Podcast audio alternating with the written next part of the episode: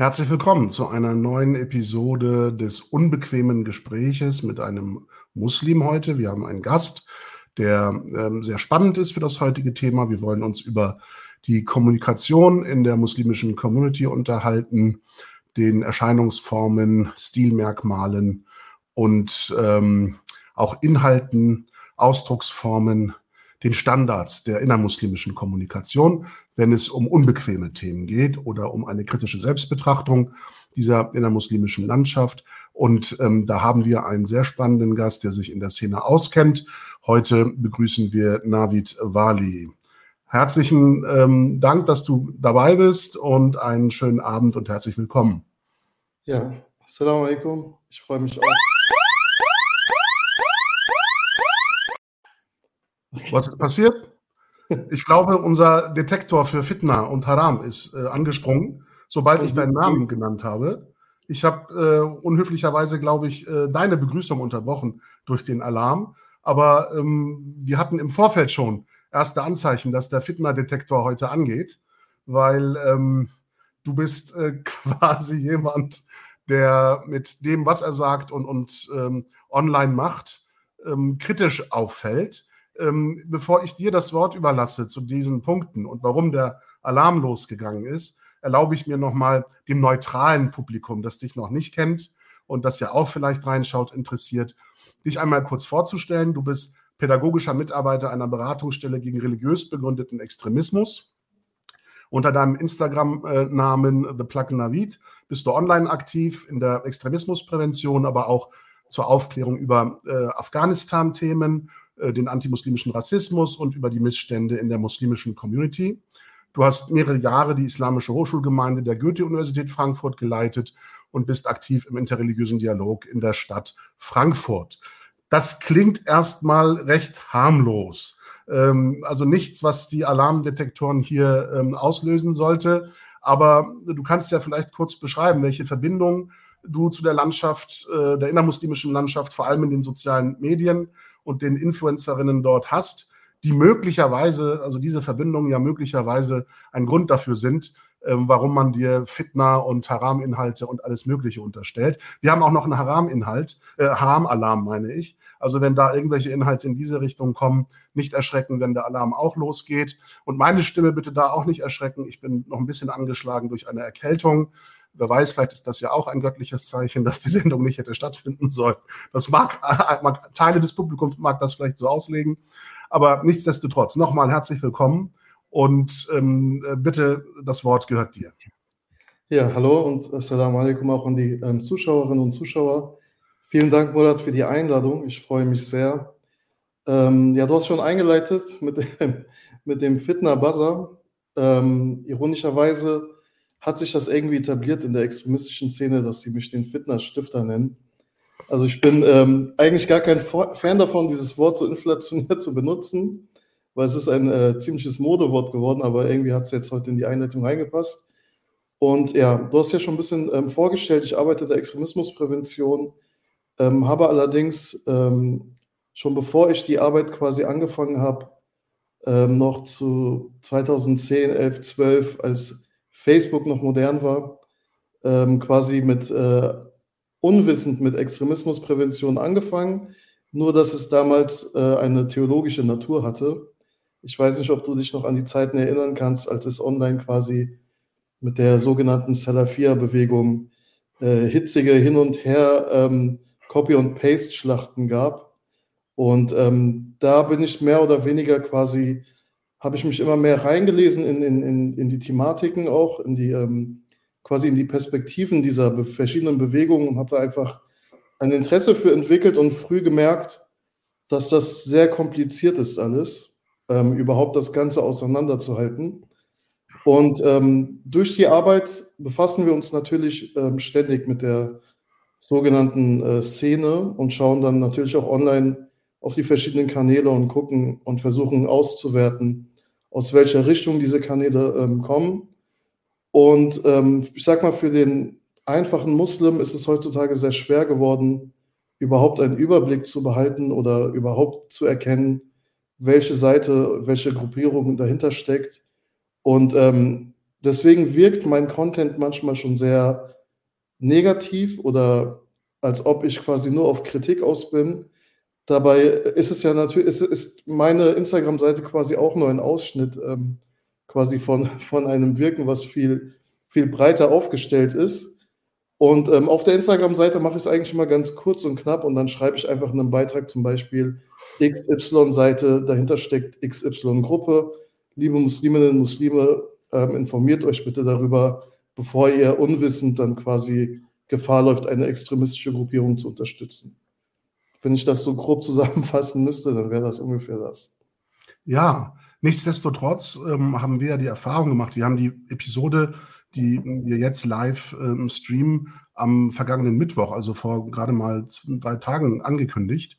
Und seitdem äh, fluten uns und äh, deine äh, Postfächer wohl auch ähm, Kommentare will ich das gar nicht nennen, weil mir das zu neutral und, und ähm, zu ähm, ähm ja, unreflektiert klingt. Ähm, es sind schlichtweg unverhohlene Drohungen, ähm, Gewaltfantasien, äh, Beleidigungen übelster Sorte und das von einer Klientel, das bevor diese Beleidigungen gepostet werden, darauf beharrt, dass man äh, in der eigenen Gruppe die islamische Wahrheit, sogenannte islamische Wahrheit, die islamische Wahrheit, den Islam vertritt und deshalb die Kritik nicht versteht und deshalb davon ausgeht, dass die Kritik eigentlich nur aufgrund von persönlichen Defiziten, Charakterschwächen und persönlicher Niedertracht motiviert sein kann. Das erleichtert es natürlich äh, quasi den Inhalt der Kritik auszublenden und darauf nicht einzugehen und ähm, sozusagen nur den zu beschimpfen, der diese Kritik formuliert. Und mich hat schon erstaunt, dass ähm, diese Widersprüchlichkeit äh, den Kommentierenden gar nicht auffällt. Dass sie sagen, wir sind die richtigen Muslime, ihr seid mindestens die Falschen, wenn, und das ist ja auch ein Großteil der Inhalte, ihr seid gar keine Muslime mehr. Also auch mein individueller Bezug zu Gott, mein inneres Verhältnis, äh, das, was ich empfinde, wenn ich an meinen Schöpfer denke, ist Gegenstand der Bewertung. Also Sie können in mich hineingucken, in dich hineingucken und maßen sich an, darüber zu urteilen und das in einer abwertenden Sprache, die, wenn man die klassische islamische Rechtsprechung und Rechtswissenschaft kennt, ja durchaus auch Gewalt äh, geneigt und Gewalttendenzen ähm, äh, beinhaltet und ähm, gewaltsame Bestrafungen dieser vermeintlich inneren ähm, äh, Ungläubigkeit ähm, zur Folge haben kann. Also die wissen schon, mit welchen ähm, äh, Andeutungen sie dort operieren. Und das erstaunt mich am meisten, dass man sagt, wir sind die richtigen Muslime, ihr seid keine. Und der moralische Standard, der Achlak, also das moralische Verhalten im alltäglichen Umgang, im zwischenmenschlichen um Umgang, wird auf ein Standardniveau herabgesenkt, das äh, quasi, das war, glaube ich, so der Höhepunkt dessen, was ich gelesen habe. Ich, ich will das versuchen, ähm, äh, stilvoll zu umschreiben und nicht den Wortlaut zu wiederholen, weil das wirklich ähm, sehr unflätig war, sogar nekrophile Sexualakte mit verstorbenen Elternteilen von uns sozusagen beinhaltet. Also das ist offensichtlich das muslimische Vorbild, dass der wahre Islam äh, repräsentiert ähm, gefunden wird sozusagen. Also man, in diesem Verhalten will man als vorbildlicher Muslim auftreten dass diese Widersprüchlichkeit nicht erkannt wird. Woran liegt das deiner Meinung nach? Deiner also man reklamiert für sich eine höhere Position, eine Überlegenheit in Frömmigkeit, in, in Taqwa, in, in dieser inneren Verbindung zu Gott, in der Standhaftigkeit der eigenen Gläubigkeit. Da markiert man und, und beansprucht einen höheren Standard, einen höheren, eine Höherwertigkeit als diejenigen, die beschimpft werden. Aber das Verhalten selbst ist derart unmoralisch, dass das ja gar nicht als Vorbild für muslimisches Verhalten taugt. Also, wie soll ich einem Nicht-Muslim sagen, guck mal, das ist der, der gerade schimpft, das ist der wahre Muslim. Das ist seinem Anspruch nach der richtige, standhafte Muslim. Und wenn du das schön findest, werde bitte auch Muslim. Also das, was sie reklamieren, da wahrzumachen, was wir angeblich verhindern wollen, wird in einer Art praktiziert, von der ich nicht glaube, dass sie irgendjemanden zum Glauben einladen kann. Wie siehst du diese? Ja, ja absolut. Du hast es, äh, also du hast ja schon super eingeleitet. Äh, meine Seite dient tatsächlich auch als eine Art ähm, Fallbeispiel, um ähm, exemplarisch mal aufzuzeigen, was so die Abgründe innerhalb dieser Community sein können. Ähm, ich sage immer bewusst, dass es die Online-Community ist. Gott sei Dank erlebe ich das in meiner, also im, im echten Leben oder außerhalb der virtuellen Welt. Begegnet mir das so gut wie nie. Also ob es jetzt Moscheegemeinden sind, ob es jetzt in der Innenstadt beim Sport.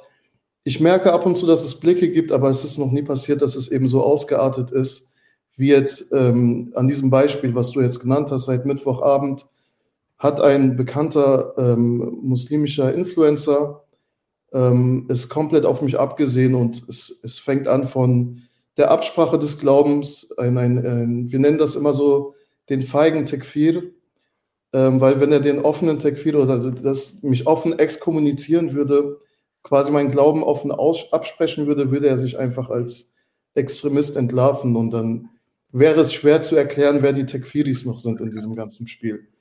Und ähm, aber in der, in der Szene weiß man, was man mit Grabanbeter meint. Du hast jetzt schon Beispiele genannt, man geht auf verstorbene Familienmitglieder, es, es, es bleibt nichts unverschont. Ähm, wie ich mir das erkläre, natürlich haben wir andere Einblicke nochmal durch die Arbeit. In unserer Arbeit ähm, haben wir, sind wir in der Einzelfallarbeit, die ist viel persönlicher. Aber dieses Klientel bringt dieses Gewaltpotenzial natürlich auch mit, sonst würden sie nicht bei uns in der Beratungsstelle landen. Nur ist es halt, habe ich das Gefühl, dass es im, im realen Leben eine deutlich, also einem, es einem deutlich schwieriger fällt, einzelne Individuen zu entmenschlichen und ihnen damit komplett ihre Existenz abzusprechen. Und das passiert gerade online. Also ich, ähm, ich habe keine einzige Nachricht gehabt, bei der man sagen könnte, okay, da gibt es irgendwie ähm, eine vernünftige Intention dahinter und man möchte mich verstehen. Die Community, ich weiß nicht, woran es liegt, es ist auch jetzt sehr verallgemeiner zu sagen, die Community, aber ich meine jetzt halt äh, explizit den Vorfall, der gerade passiert ist, die Anhänger ähm, dieser Persönlichkeiten ähm, kennen es einfach nicht, dass, also die, das ist für sie ausgeschlossen, dass es kritisch denkende Menschen gibt innerhalb der eigenen Religion. Und das ist etwas, was mich total verwundert. Ich kenne das aus meinem eigenen Freundeskreis. Ähm, ich bin jetzt knapp seit zwei Jahren mit diesen Gedanken auch online ähm, seit der, also kurz bevor es sich angebahnt hat, dass die Taliban die Macht übernehmen. Es hat sich ein Ohnmachtsgefühl bei mir gebildet und ich habe mir gedacht, nein, das kannst du jetzt alles so nicht stehen lassen. Ähm, du wirst auch online dagegen wirken. Und als ich dann gemerkt habe, dass es innerhalb der eigenen muslimischen deutschsprachigen Community Personen gibt, auch ähm, aktive Muslime, Musliminnen, die tatsächlich die Taliban unterstützen und gutheißen, war für mich klar, ich werde dagegen ähm, online angehen und ich werde, auch, werd, werde das auch sichtbar machen. Und ähm, dort, dann hat es angefangen, dass tatsächlich Freunde von mir, mit denen ich von klein auf aufgewachsen bin, man ist ganz normal muslimisch sozialisiert, kulturell afghanisch sozialisiert, ähm, war auch immer der, seit der Jugend in der Moschee, ähm, die mich dann angefangen haben, ob ich ein Islamkritiker oder ein Islamhasser geworden bin. Und ähm, diese Dichotomie, in, äh, die, die die Personen immer versuchen, in Kategorien einzuordnen. Ich meine, über, über, über diesen normativen Wahn der Kategorisierung von Menschen, da, darüber können wir ja auch noch reden. Aber ständig, bist du jetzt Muckmin oder bist du jetzt kein Muckmin, bist du Muslim oder bist du kein Muslim? Bist du jetzt äh, ein Freund von den Kuffar? Also das sind ja Sachen, das sind ja Worte, du Stiefellecker der, der Deutschen, wo man dann auch irgendwie, okay, bist, du bist, was ist mit deutschen Muslimen? Also über, über wen sprichst du da alles? Und es vermischen sich aber so viele, aber die, die Botschaft ist klar, es gibt, gibt zwei Gruppen und äh, du bist auf jeden Fall nicht in unserer Gruppe gerade. Also ich verorte dich nicht in meiner Gruppe und das kann, und Gott ist nur auf unserer Seite.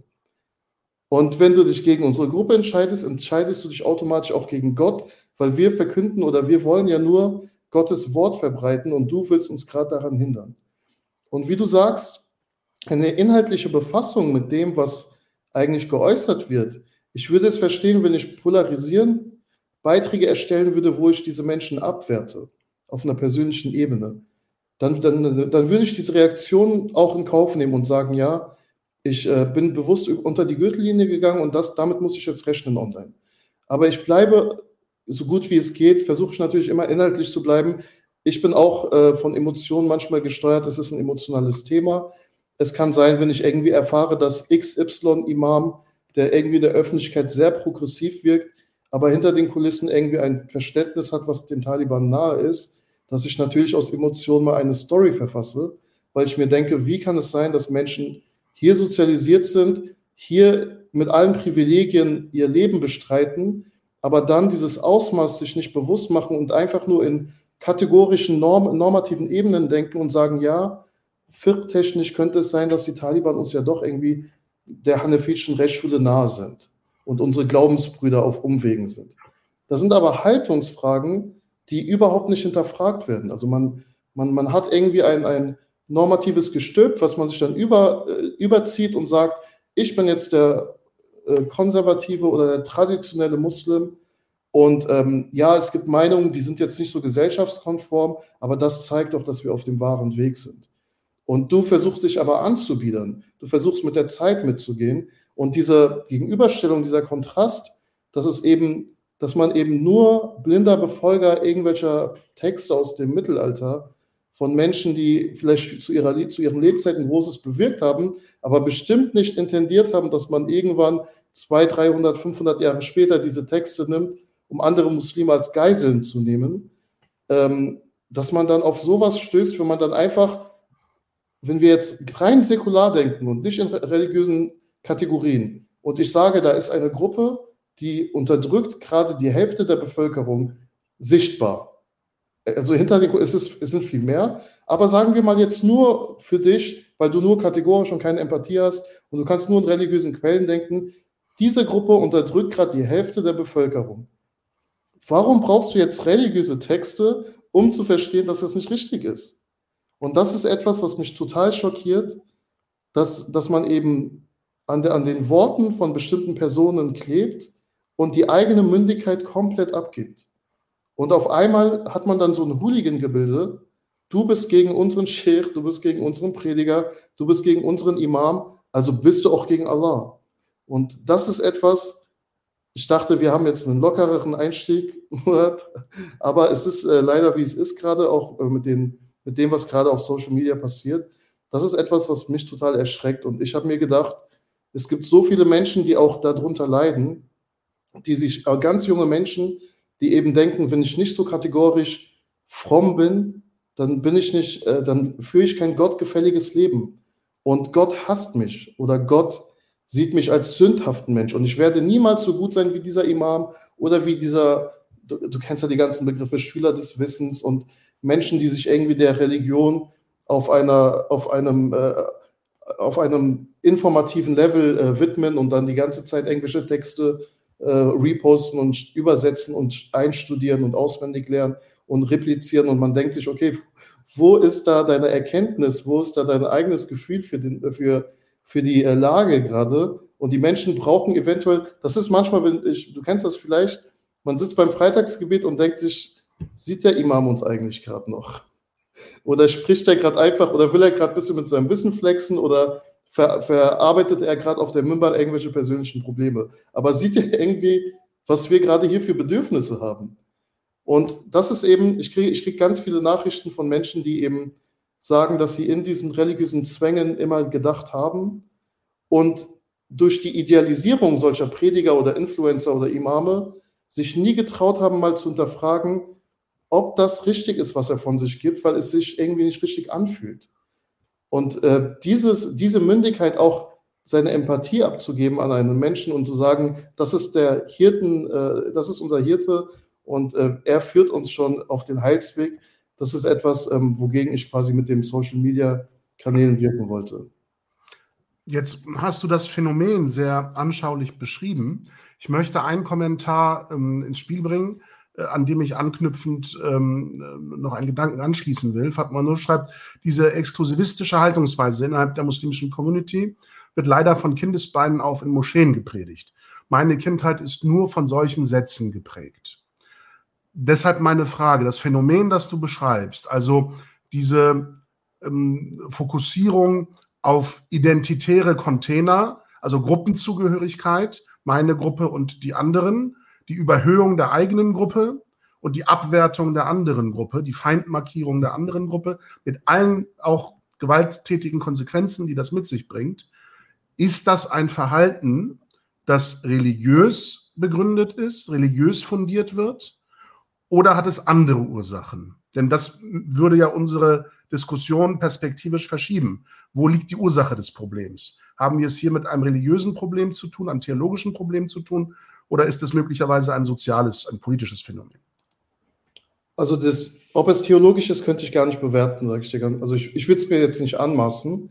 Da müssten wir unsere Theologinnen und Theologen fragen. Ich sehe, ähm, ich kann es nur vergleichen mit dem, wie ich quasi Religion von klein auf beigebracht bekommen habe und äh, was mich dann irritiert hat, als ich dann angefangen habe äh, zu sehen, dass es auch irgendwelche Menschen gibt, die die Religion systematisch lernen. Ähm, ich, ich, ich habe ja, glaube ich, eingangs erwähnt, äh, meine Eltern kommen ursprünglich aus Afghanistan. Ähm, wir haben ein, ich mag diese ganzen Kategorisierungen nicht, weil ich damit nicht aufgewachsen bin, aber um den Rahmen hier nicht zu sprengen und nicht zu philosophisch zu werden, ähm, haben wir als Familie einen sophistischen Background. Jetzt äh, bestätigen sich die ganzen Grabanbieter ähm, für alle, die das sagen möchten. Ähm, wir haben einen sophistischen Background und man hat die Religion nicht systematisch gelernt, sondern es war eher eine Beziehung zwischen dem Schöpfer und dem Geschöpf. Und ähm, es wurden auch viele Fragen zugelassen, es wurde auch viel vom, aus der Gefühlsperspektive darüber gesprochen. Und jetzt könnte man, wenn man jetzt quasi seine, sein traditionelles Gerüst hat, könnte man meinen, ja, okay, dann seid ihr diese, diese Gruppe, die immer sagt, Hauptsache ich habe ein gutes Herz. Ja. Aber ich finde das so interessant, dass das eine Abwertung ist. Oder als Abwertung, das ist ja wie aus der Mehrheitsgesellschaft, du Gutmensch dann denkt man sich, es ist, ja. doch, ist, doch, ist doch schön, dass ich ein guter Mensch sein möchte. Wo, wo liegt da drin die Abwertung? Und wenn man sagt, ja, Religion ist Herzensangelegenheit, mit einem toten Herz kannst du nicht glauben, mit einem verhärteten Herz kannst du nicht glauben und du kannst nicht fühlen. Und das Replizieren eines Textes macht dich doch nicht zu einem Gläubigen. Also ein reines Lippenbekenntnis macht dich doch nicht, das ist immer der Vorwurf, den ich ja bekomme, äh, du, du kritisierst deine Brüder.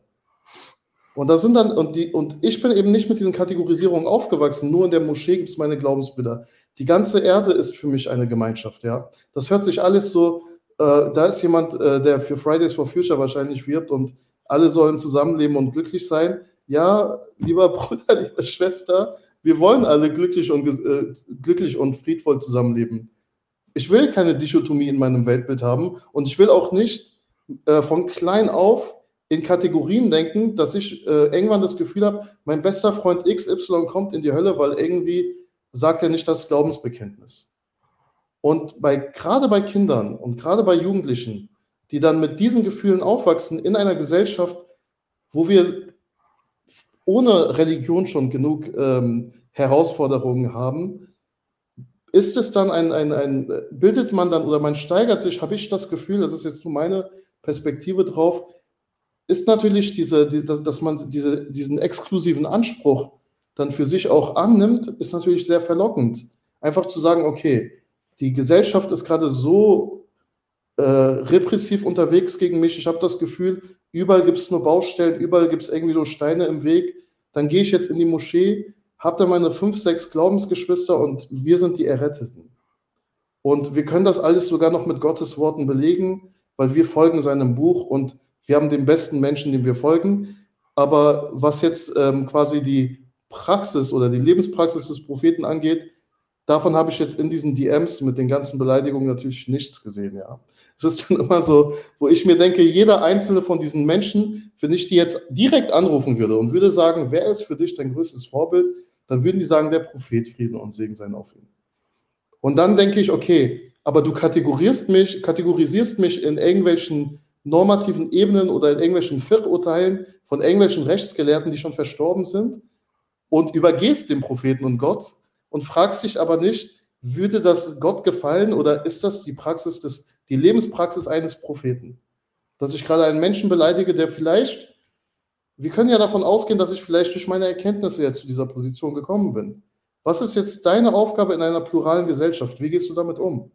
Du kannst ja nicht erwarten, dass wir, das ist ja die Wahnvorstellung einiger anderen Gruppen, die ich oft kritisiere, dass wir in so einer Art Kalifat leben, wo wir dann so einen Disneyland-Kalifen haben, der dann einfach sagt, das ist die Rechtsschule, mein, mein Volk, wir folgen dieser Rechtsschule und diesen Rechtsur Rechtsurteilen, wir sind jetzt eine homogene Gruppe, das wollte Gott.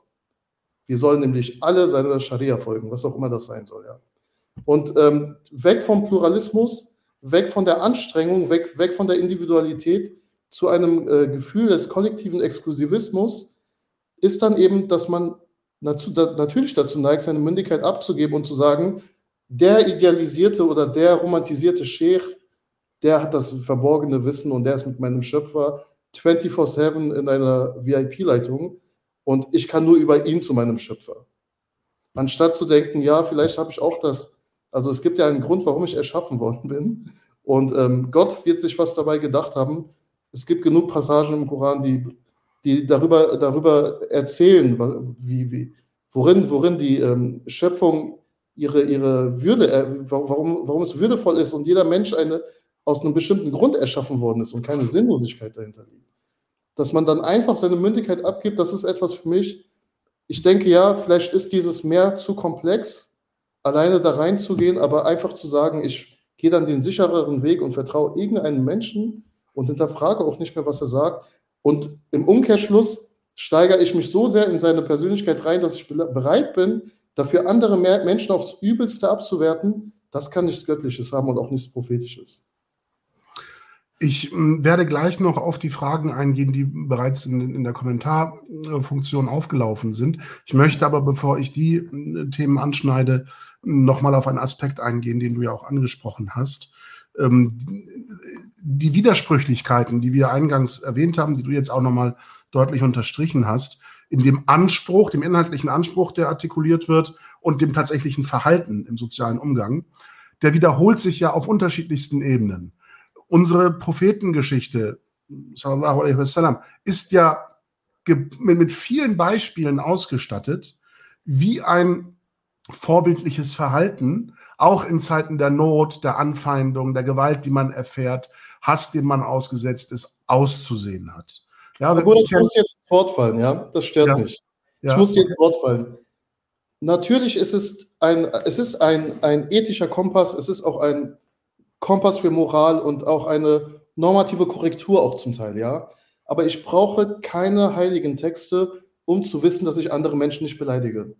Absolut. Ist, ich meine jetzt nicht dich damit. Ich meine nur ja. ähm, quasi, was, was passiert ist, weil das ist etwas, was mich verwundert. Man kommt ja immer mit der Aussage, bring deinen Beweis. Und dann denke ich mir, warte, stopp. Sind wir jetzt schon so in diesem, ich, ich will nicht zu abwerten klingen, ja, aber sind wir schon so in diesem Rollenspiel drin, in diesem Rollenspiel der, äh, wir sind eine, eine religiöse Blase und dort herrschen auf einmal keine reellen äh, Zustände mehr. Das heißt, ich kann jetzt einen Menschen beleidigen, wenn ich lang genug forsche und das zurechtlege und da noch eine Textbaustelle finde, dann kann ich sagen, Murat Kaiman ist ein Fasik, weil er ähm, gehorcht meinen Worten nicht und ich habe ihn fünfmal ermahnt und jetzt ist die Freigabe dazu, liebe Anhängerschaft, er stellt jetzt Memes über ihn.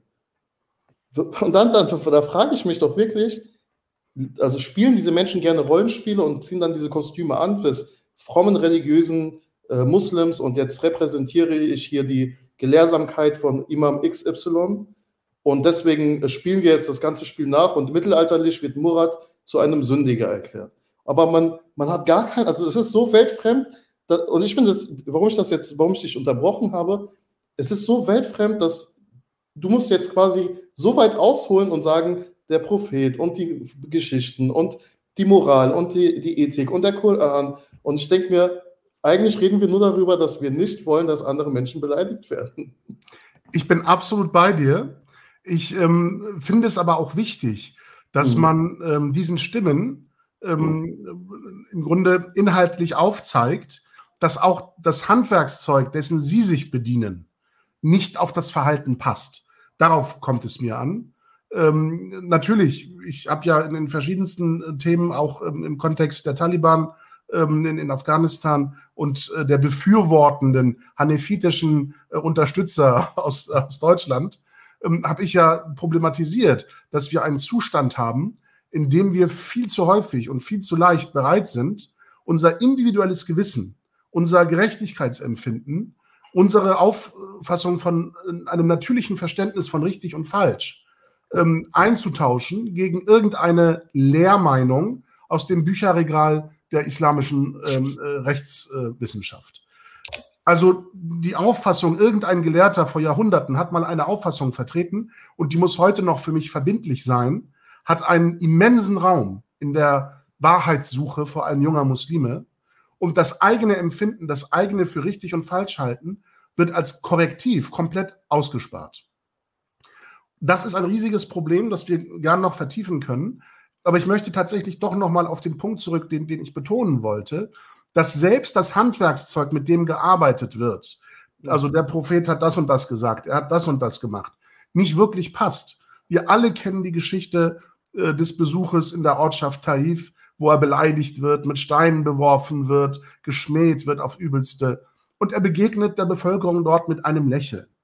Ja, wir kennen die Verse, in denen es heißt, du sollst eine schlechte Tat mit einer äh, besseren, einer bestmöglichen Tat begegnen. So wird aus deinem Feind ein ähm, herzenswarmer Freund und solche Sachen. Ja? Also wir kennen die Geschichte, selbst solche ästhetisch subtilen Geschichten, wie die Anfeindung der mekkanischen Urgemeinde äh, durch die Quraysh, also der, der polytheistischen Stammbevölkerung in Mekka, ähm, und die Gewalt, die die Urgemeinde erfährt, und dass sie dann bei der Umrundung der Kaaba ähm, quasi ihre Schulter entblößen, die Männer, um zu zeigen, ähm, wir sind auch stark. Also im, im, Zweifel können wir uns auch wehren, wenn ihr uns körperlich angreift, aber eben nicht rumpöbelnd, bedrohend, Gewalt androhend, sondern durch so eine ästhetisch subtile Geste zu sagen, ähm, wir sehen euer schlechtes Verhalten und wir zeigen euch, auch wir sind stark. Na, also selbst wenn man das Gefühl hat, man möchte irgendeine Form ähm, der eigenen Positionierung zum Ausdruck bringen, haben wir eine Vielzahl von Beispielen aus den Quellen, die ja so wichtig sind für diese Gruppen, die komplett mit dem nicht übereinstimmen, was sie an ethischen Maßstäben an den Tag legen. Diese Widersprüchlichkeit finde ich nur wichtig, dass man sie einmal betont. Und das, was wir an Erkenntnissuche und Wahrheitsfindung für uns eben artikuliert haben, dass da ähm, quasi klerikal überhöhte Personen, die es ja im Islam eigentlich nicht geben soll, ähm, dazu taugen, ähm, das eigene Gewissen auszuschalten und nur noch dem zu folgen, was dort gesagt wird. Wobei es im Türkischen ja auch diesen schönen, ähm, diese schöne Redewendung gibt, äh, nicht der Scheich, also dieser vermeintliche religiöse Führer, kann fliegen, sondern seine Nurid, seine Anhänger machen, dass er fliegt. Also diese Bereitschaft, jemanden zu überhöhen in dem, was er sagt und das für absolut zu setzen, ohne selbst zu hinterfragen, ist ja etwas, das natürlich von einer Person als Anspruch ausgeht, aber erstmal von einer Gruppe auch angenommen und reflektiert werden muss, damit sie wirksam sein kann. Also die Gruppe selbst muss sich hier hinterfragen, wie sie mit solchen Personen umgeht. Deshalb bin ich auch kein Freund davon, solche Personen Prediger oder sowas zu nennen, ähm, sondern das sind Influencer, ja, im modernsten Sprachgebrauch. Sie versuchen einen Einfluss auszuüben und ob ich diesen Einfluss richtig oder falsch halte, ob ich ihn zulasse oder nicht, liegt in der Gruppe, die er anspricht, dieser Influencer. Und da haben wir ein, ein ganz großes Problem. Und ähm, an dieser Stelle möchte ich tatsächlich ähm, die vielen Stimmen, die sich jetzt schon zu Wort gemeldet haben, nicht unberücksichtigt lassen. Seht es mir bitte nach, wenn ich nicht jeden Kommentar einblende, sondern vielleicht auch inhaltlich nur zusammenfasse, damit wir nachher noch Zeit haben, auf weitere Aspekte einzugehen. Verzeihung. Wir haben hier äh, einmal den Komplex gehabt, ob man diese Bedrohungen ernst nehmen muss. Sie kommen ja aus einer Sphäre der Anonymität aus dem Internet, von Fake-Accounts in der Regel, also mit Pseudonym ähm, gegründeten Accounts ähm, ausgehend. Da spricht niemand mit seinem Klarnamen, mit seinem Angesicht zu uns, sondern versteckt sich hinter einer äh, falschen Identität. Ähm, ob solche, ob, ob ein solches Verhalten ähm, ein Bedrohungs- oder Gefahrenpotenzial in sich birgt, das sich auch realisieren kann. Das war ein Komplex, der diskutiert wurde bislang in den, im, im Kommentarbereich. Und dann haben wir von Ramis tatsächlich den Hinweis, ähm, dass uns auch aus der Vergangenheit ja Fälle bekannt sind, wo Menschen auch konkret im äh, wirklichen Leben bedroht worden sind, wo sich also die Sphäre des Virtuellen in die Realität übertragen hat. Und auch da, glaube ich, ist es wichtig, ähm, äh, das nicht nur abzutun als ähm, äh, toxische, toxisch, toxisches Machismo sozusagen im, im, im virtuellen Raum, sondern dass dahinter schon eine Haltung steckt, die bereit ist, die Person, die man als unterlegen markiert, als weniger wert markiert, auch im realen Leben äh, zu bedrohen und, und ähm, Gewalt zuzufügen. Ich, ähm, dann hatten wir die, die Situation der Frage, oder Ramis hat nochmal die Anschlussfrage gestellt, nimmt der Staat diese Drohungen ernst, wenn man sie zur Anzeige bringt? Man hört so häufig, dass das nicht ernst genommen wird. Ähm, und das gilt natürlich auch ähm, für unseren Kommentarbereich.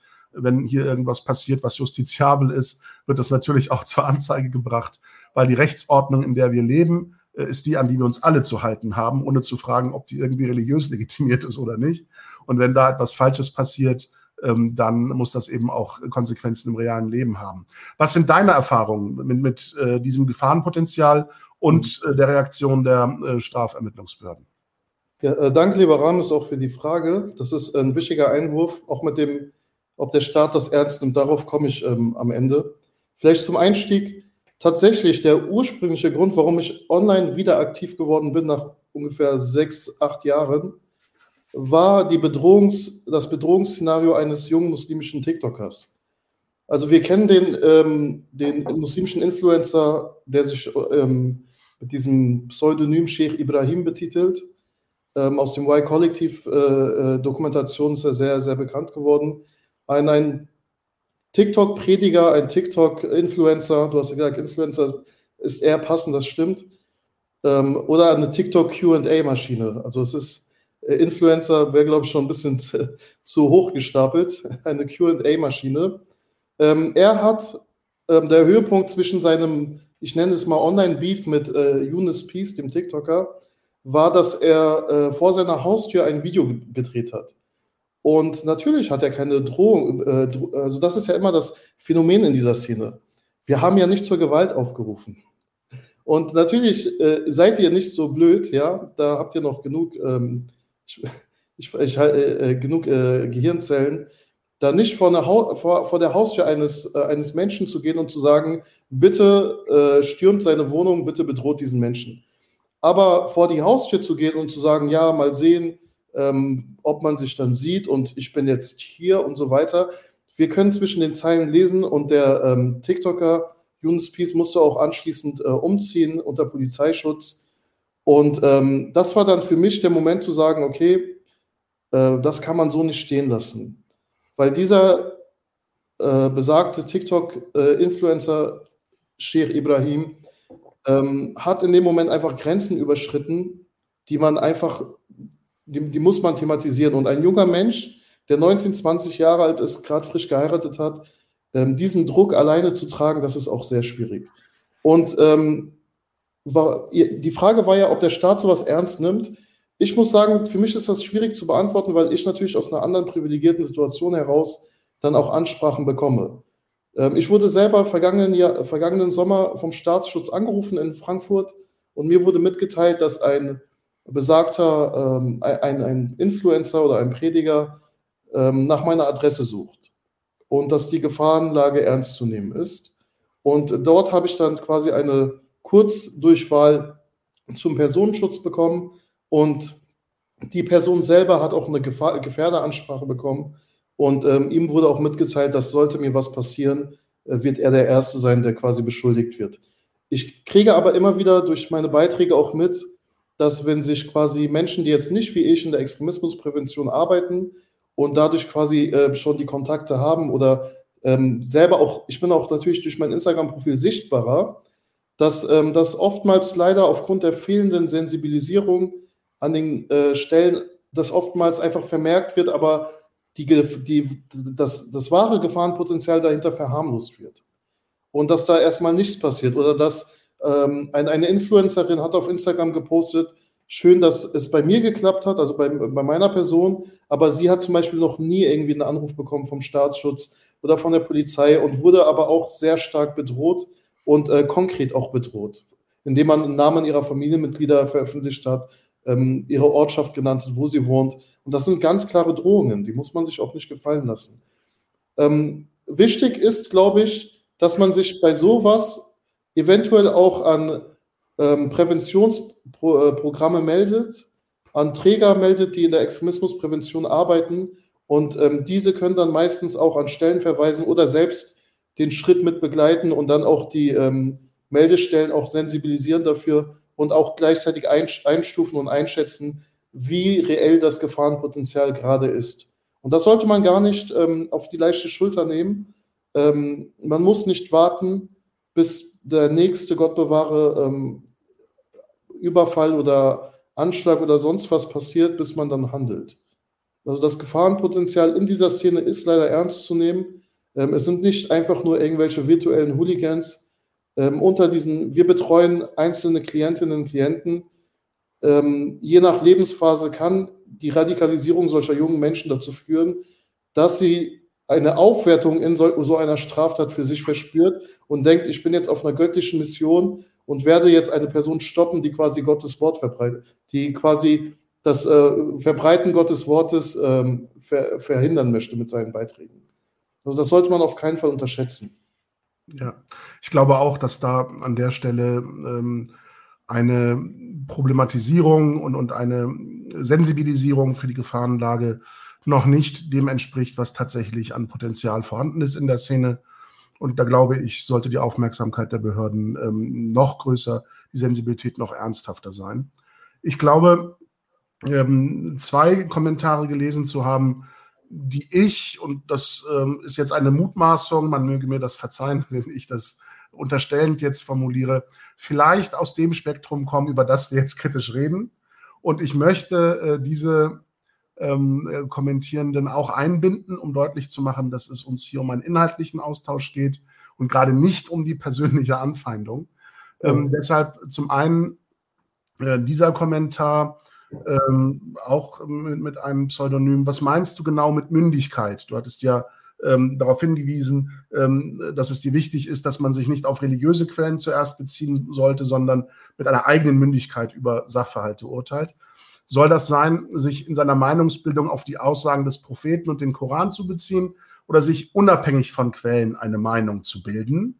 Und zu dem Kommentar gehört thematisch, glaube ich, auch ähm, dieser Kommentierende, ähm, vermutlich auch mit einem Pseudonym. Wenn man bis jetzt folgt, dann hört man heraus, also ich unterstelle jetzt mal, er hört oder sie hört heraus, dass du, entweder bist du gemeint oder ich, für einen liberalen Islam einstehst. Was sagst du dazu? Findest du es in Ordnung, wenn man dies auf gleicher Weise anderen Muslimen aufzwingt? Auch da interpretiere ich so ein bisschen den Vorwurf, wir würden unsere Ansichten anderen Muslimen aufzwingen. Nochmal, man möge mir das nachsehen und verzeihen, wenn ich das falsch interpretiere, aber ich sehe durchaus dieses Interpretationspotenzial hier gegeben. Auch wenn es nicht so gemeint ist, meinen es viele so, wenn sie diese Sätze formulieren. Deshalb will ich das thematisch hier aufgreifen und problematisieren. Ähm, bevor ich etwas dazu sage, lasse ich dir natürlich das Wort vorher. vorher. Jetzt extra gemacht, ne? Bist, bist du, ist Mündigkeit für dich etwas, ähm, ein Aufruf, sich von den Quellen und von prophetischen Aussagen zu entfernen? Und äh, bist du Vertreter eines liberalen Islam und willst das anderen Muslimen aufzwingen? Erstmal die Frage an dich als du und ich fühle mich auch ein bisschen angesprochen. Ich erlaube mir beim Anschluss einen kurzen Kommentar. Du bist doch der Vorstand der liberalen Ja, also, genau. Ich muss vielleicht der Frage etwas schon mal vorwegnehmen. Mir war bewusst, weil ich, ich werde einfach anders, ähm, quasi anders verortet, nicht innerhalb der eigenen Reihen. Du wirst anders verortet. Das heißt, wir sind vor dem Phänomen, dass jedes unserer Worte auf die Waagschale gelegt wird. Ähm, die erste Frage, was man da, diese Gegenüberstellung funktioniert einfach nicht so leicht. Äh, Mündigkeit, also das bedeutet, man soll, nicht mehr dem Propheten und Gott folgen. Ich finde, dass man äh, selber quasi den, den Anspruch als Gläubigen damit sehr stark herabreduziert und auf, auf ein Niveau bringt, was man so nicht gegenüberstellen kann. Also das ist immer so das Phänomen, wenn ich zum Beispiel etwas sage, was sich kritisch vielleicht anhört oder befremdlich wirkt, dass man direkt quasi für sich etwas verorten muss und ein, einordnen muss und dann stellt man dann sowas gegenüber wie, also sagst du, dass man nicht mehr Gott und den Propheten folgen soll? Das habe ich so nie gesagt, natürlich. Was ich damit sagen möchte, ist, dass man nicht unreflektiert, also jeder, der zum Beispiel hier, äh, ich bin Jahrgang 1990, jeder, der ähm, so mit 15, 16 Jahren im Jahr 2005, 2006 in den Moscheegemeinden unterwegs war, kennt die ganzen fünf, sechs Grundbücher, die da immer rumgelegen haben die vier rechtgeleiteten Kalifen, irgendwie die Wunder im Koran, ähm, die wissenschaftliche Beweise aus Koran von irgendwie Dr. Zakir Naik, wie auch immer. Und das sind alles so Bücher, die man nie überprüft hat und einfach unkritisch, ungefiltert aufgesaugt hat und als was Göttliches hingenommen hat. Das meine ich, in, äh, dass man die Mündigkeit eben nicht an, an Texte abgibt, die dann einfach, wenn sich, auch wenn sich das hart anhören mag, erstmal tote Worte sind, und dabei sich selber gar nicht weiterentwickelt oder selber gar nicht den Anspruch erhebt, sondern sich dieses, diese Information, das ist ja kein Wissen. Man, man saugt diese Information auf und ähm, ich, ich, ich versuche es mal bildlich zu beschreiben und hat dann auf einmal eine geladene Waffe und diese zielt man dann auf andere Muslime und dann sagt man, wie, du, hast, du kennst nicht den dritten oder den vierten Kalifen? Wie kannst du denn überhaupt ein richtiger Muslim sein? Dabei ist der andere vielleicht oder die andere äh, führt eine ein, ein, ein sehr innige Beziehung mit ihrem Schöpfer, ähm, äh, verspürt eben viel Demut bei Bittgebeten und braucht eben nicht irgendwelche Vorgaben von Hisnul Muslim oder wie auch immer, wo dann steht, wenn der Regentropfen links, rechts auf deinem Ohr fällt, dann sagst du dieses Bittgebet. Also dieses Motorische und dieses, ähm, dass man eben gar nicht mehr mit dem Herz und mit der eigenen Mündigkeit darüber legt, ja, ich, ich, ich habe jetzt gerade was erlebt, irgendwie habe ich ein, äh, ich bin gerade an einer Person vorbeigelaufen, die ein schwierigeres, äh, eine schwierigere Lebenssituation hat als ich, irgendwie eine obdachlose Person, und dann sage ich irgendwie, ohne eine Formel zu haben, danke Gott für deine Gnaden. Also man muss da nicht, und aber der andere denkt, wenn ich jetzt diese, diese Quelltexte habe und die genaue Formel für die Situation als ein Sahabi oder irgendein Gelehrter XY oder der Prophet selbst auch in dem Moment sowas erlebt hat, hat er das gesagt und das ahme ich jetzt künstlich nach. Das macht einen ja nicht zu einem besseren oder auch nicht zu einem schlechteren Muslim. Und das ist eben, was ich meine mit Mündigkeit nicht abzugeben, auch sich weiterzuentwickeln und auch mit dem Herzen weiterzukommen und den Anspruch zu haben, ich würde gerne, wenn ich mich auf, dieses, auf diesen Gebetsteppich stelle, würde ich gerne was im Herzen spüren und nicht irgendwie mit dem Gedanken in normativen Ebenen sein und sagen und die Tajwid-Fehler des Vorbeters ähm, äh, suchen, sondern mit dem Herzen bei meinem Schöpfer sein und versuchen auch wirklich den Anspruch zu haben. Und es muss nicht jedes Gebet sein. Das wäre auch unnatürlich. Es gibt nicht solche überheiligen, überfrommen Menschen, die permanent mit ihrem Schöpfer verbunden sind. Wir sind ganz normale Menschen. Es gibt Höhen und Tiefen ohne da sich selber Druck zu machen. Und das ist eben damit gemeint. Und zu der zweiten Frage, ob ich irgendwie jemanden liberalen Islam aufzwingen will, ich weiß nicht, wo ich irgendwie gesagt habe, folgt mir. Also ich bin froh, wenn, äh, wenn, man mich, wenn, mir, wenn man mir gar nicht folgt, vor allem nicht in religiösen Angelegenheiten. Ich habe noch nie den Anspruch erhoben, als irgendwie fromm oder als, als irgendein religiöses Vorbild zu wirken. Ich bin froh, wenn man mich außerhalb dieser Konstrukte denkt dann ist der, die Interaktion auch einfacher mit den anderen Menschen. Da muss man nicht immer ständig irgendwelchen, irgendwelche Erwartungshaltungen erfüllen, bevor man dann mit einem Menschen reden kann, sondern äh, keiner zwingt hier jemanden natürlich irgendwie was auf. Was damit gemeint ist, weil ich heute den Begriff Cancel Culture gelesen habe, äh, man stellt das immer so dar, wenn man sich kritisch äußert, als ob man andere silenzen oder verstummen möchte. Dabei ist ja der Reflex, der auf die Kritik entsteht, oftmals, dass man selber verstummen soll und einfach nichts mehr sagen soll. Was ich möchte, ist einfach nur einen Rahmen, wo ich, egal wen, hinterfrage, wie ich möchte. Und das wird erstmal nicht kommentiert von anderen Menschen. Das wird erstmal so hingenommen. Wenn du ein Interesse daran hast, meine Gedanken zu verstehen, muss es erstmal eine respektvolle Grundlage geben. Und wenn ich dann die Ressourcen habe, werde ich vielleicht meine Gedanken mit dir austauschen, aber du darfst keine Erwartungshaltung an mir haben, nur weil ich irgendwelche kritischen Gedanken geäußert habe. Und diese, dieses äh, Gefühl, dass man die Person jetzt abrechnen muss, bevor es Gott tut, ist immer so ein, wo ich mir denke, dieses Bittgebet am Ende mit möge Allah dich vernichten oder was auch immer, oder am jüngsten Tag werden wir dann sehen, wie du erniedrigt wirst. Das muss man, kann man sich dann auch sparen. Wenn du dann wirklich dran glaubst, wird es ja passieren. Aber unabhängig davon, ob es überhaupt in der Prophetenpraxis solche Bittgebete gab, ist es einfach von der Haltung, zeigt es mir einfach, dass du gar kein Interesse daran hast, mich zu verstehen. Und wenn so eine wertende Frage in den Raum gefallen, gelegt wird, ähm, zwingst du uns, natürlich zwingt hier keiner jemanden irgendwas auf. Ähm, ja, vielen Dank für deine Einschätzung. Ich will da nur ganz kurz ähm, etwas hinzufügen, weil ich wichtig finde, das nochmal herauszustellen. Ähm, du hattest ja die Beschreibung der Online-Influencer-Shakes, ähm, die, die Formulierung gewählt, QA-Automaten ähm, oder, oder Maschinen, also Frage- und Antwort-Automaten. Äh, ähm, äh, ich, ich glaube tatsächlich, dass dieses ständige Befragen von vermeintlichen Predigern, Gelehrten, Sheikhs, was, whatever, ähm, sehr orientiert ist an einem Religionsverständnis, das sich nur noch darauf konzentriert, was darf ich, was darf ich nicht.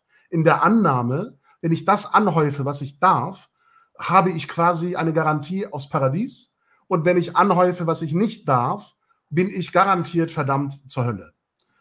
Das offenbart schon mal ein sehr problematisches Gottesverständnis.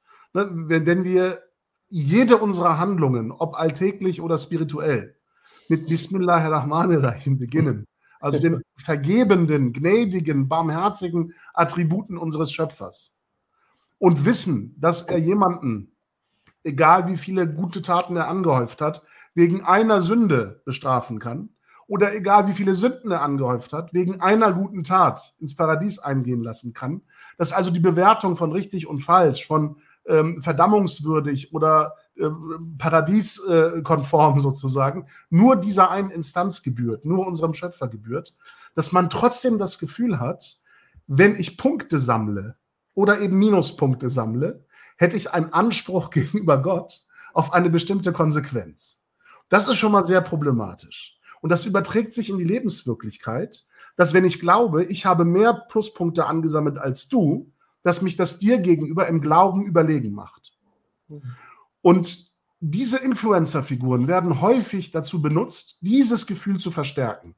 Wenn ich dem folge, was sie für legitim äh, verkünden, sammle ich Pluspunkte. Wenn ich das unterlasse, was sie verdammen, bin ich auf der sicheren Seite, dass ich keine Minuspunkte ansammle. Und häufig gerät aus dem Blick, und das ist das Wichtige an dieser Frage, an dieser Dualität, persönliche Mündigkeit oder Aussagen des Propheten und des Koran, dass man überhaupt diese Dichotomie, diese Gegensätzlichkeit aufmacht im Mindset und in der Fragestellung, zeigt mir doch das Problem, dass man glaubt, alles, was in, in diesem Sammelbecken Aussagen des Propheten und Koran sich wiederfindet, sei absolutes, gesichertes Wissen. Das mhm. sei die eine Wahrheit, der eine richtige Islam. Und aus dem Blick gerät, dass all das, was wir in diesem Bereich wissen oder glauben zu wissen, Meinungen sind über den Propheten und über das, was in der Offenbarungsschrift gemeint sein soll. Selbst darüber gibt es doch in der klassischen islamischen Lehre grundlegend unterschiedliche Positionen fast zu jedem Thema. Mhm. Ein ganz simples, banales Beispiel. Wenn man aus der hanefitischen Rechtsschule geprägt ist, sagt man, Garnelen lieber nicht essen, ne? ist nicht erlaubt. Wenn man aus der malikitischen Rechtsschule kommt, sagt man, oh, super lecker und erlaubt, am besten mit Knoblauchbutter. Das wäre ja schade um die ganzen Garnelen vor Ort, ja. genau. Ist jetzt das, was der Hanefit macht, also zum Beispiel der türkisch geprägte Muslim wie ich, ja. ähm, wenn ich sage, ich will keine Garnelen essen, weil ich das für religiös verboten halte oder zumindest nicht gut halte, mhm. ist das jetzt der richtige Islam? Mhm. Oder ist eine andere etablierte Rechtsschule, die sagt, nee, darfst du, kein Problem, ne, schmeckt super und ist auch religiös völlig unbedenklich? Ist das der richtige Islam? Also zu verstehen, dass es in diesen Fragen keine Absolutheit, kein gesichertes, absolutes Wissen gibt, sondern Meinungen über das, was richtig und falsch sein soll. Und dass natürlich auch meine Meinung heute über ein bestimmtes Thema zumindest für mich eine Relevanz hat. Ich sage ja nicht, alle anderen sollen sich danach richten. Aber wenn ich für mich eine Meinung finde zu, einer, zu einem religiösen Sachverhalt, ist das doch für mich zumindest verbindlich und verdient den Respekt anderer und nicht die Verdammung und die Verachtung anderer.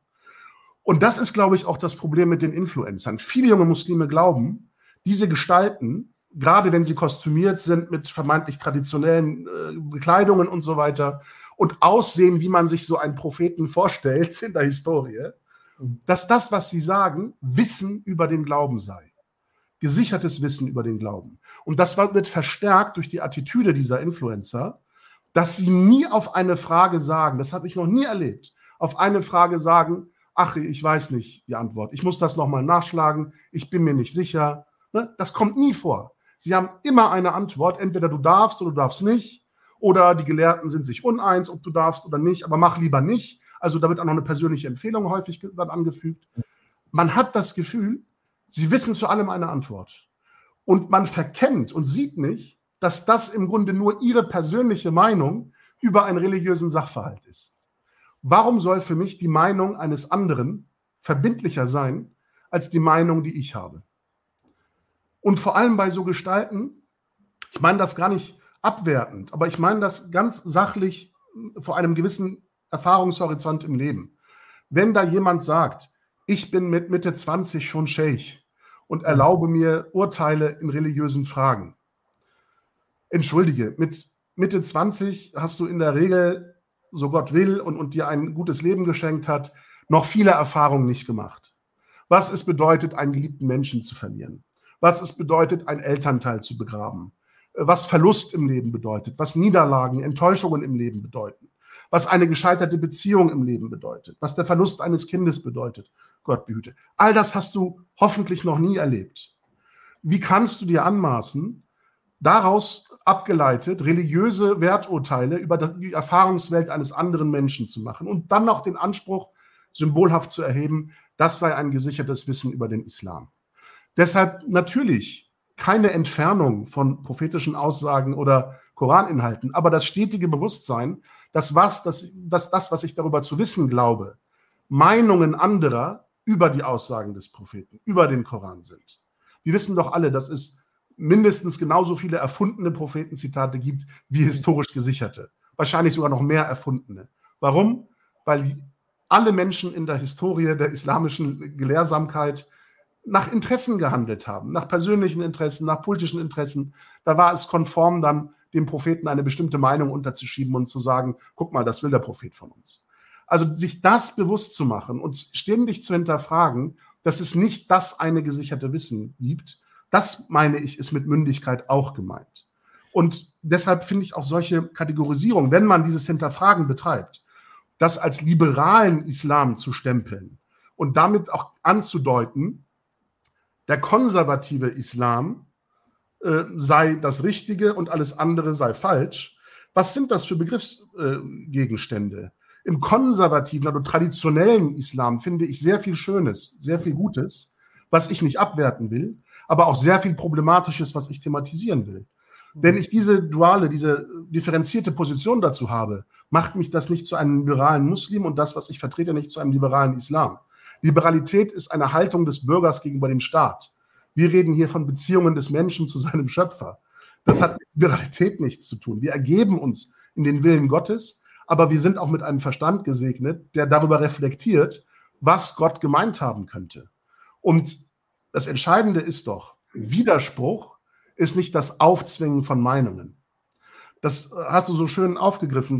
Dieser ähm, Kommentar fiel ja heute auch in den sozialen Medien. Ähm, Cancel Culture, also das, was wir vermeintlich betreiben, sei ähm, der Takfir der, des liberalen Islams. Ohne Verharmlosung. diese Kategorien gleichzusetzen, zeigt das Problem doch auf. Die Person, die das formuliert, erhebt für sich ja einen gewissen Gelehrtenstatus also einen mehrwissenden Status. Auf die Namen kommt es mir überhaupt nicht an, weil ich das Problem beschreiben will, nicht die Person. Aber zu sagen, zu wissen, dass Takfir, also für ungläubig erklären, in der klassischen Literatur die Folge der Todesstrafe haben kann, das gleichzusetzen mit dem Phänomen, in der sozialen Debatte Widerspruch zu erhalten, finde ich hochproblematisch. Denn, ich hätte noch eine Ergänzung, Murat, verzeih mir, weil das ist, man, man hat keinen Anspruch auf Widerspruchsfreiheit. Wenn du sagst, ich halte das für richtig, gibt es mindestens zehn Leute, die sagen, nee, ich finde das anderes richtig. Absolut. Und dieser Meinungsstreit, davon lebt eine demokratische Gesellschaft, das auszuhalten, das zu ertragen, auch wenn einem eine Meinung nicht gefällt. Und das gleichzusetzen mit dem, was subtil praktiziert wird, mit der Andeutung, da ist jemand vom Glauben abgefallen, also ich erkläre den für vogelfrei, für Ziel, für legitime Gewalt, das finde ich sehr problematisch.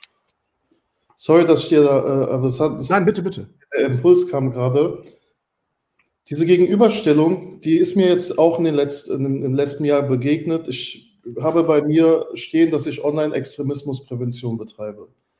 Und die, die Reaktion aus, aus, einer, aus einer muslimischen Influencer, selbst sich zuschreibenden Mitte war, dass man angefangen hat, von Liberalismusprävention zu sprechen. Und diese Verharmlosung eben auch äh, zu meinen, das ist der Tekfiri der, der Liberalen, ähm, äh, ist, ist, äh, ist, ist äh, Cancel Culture.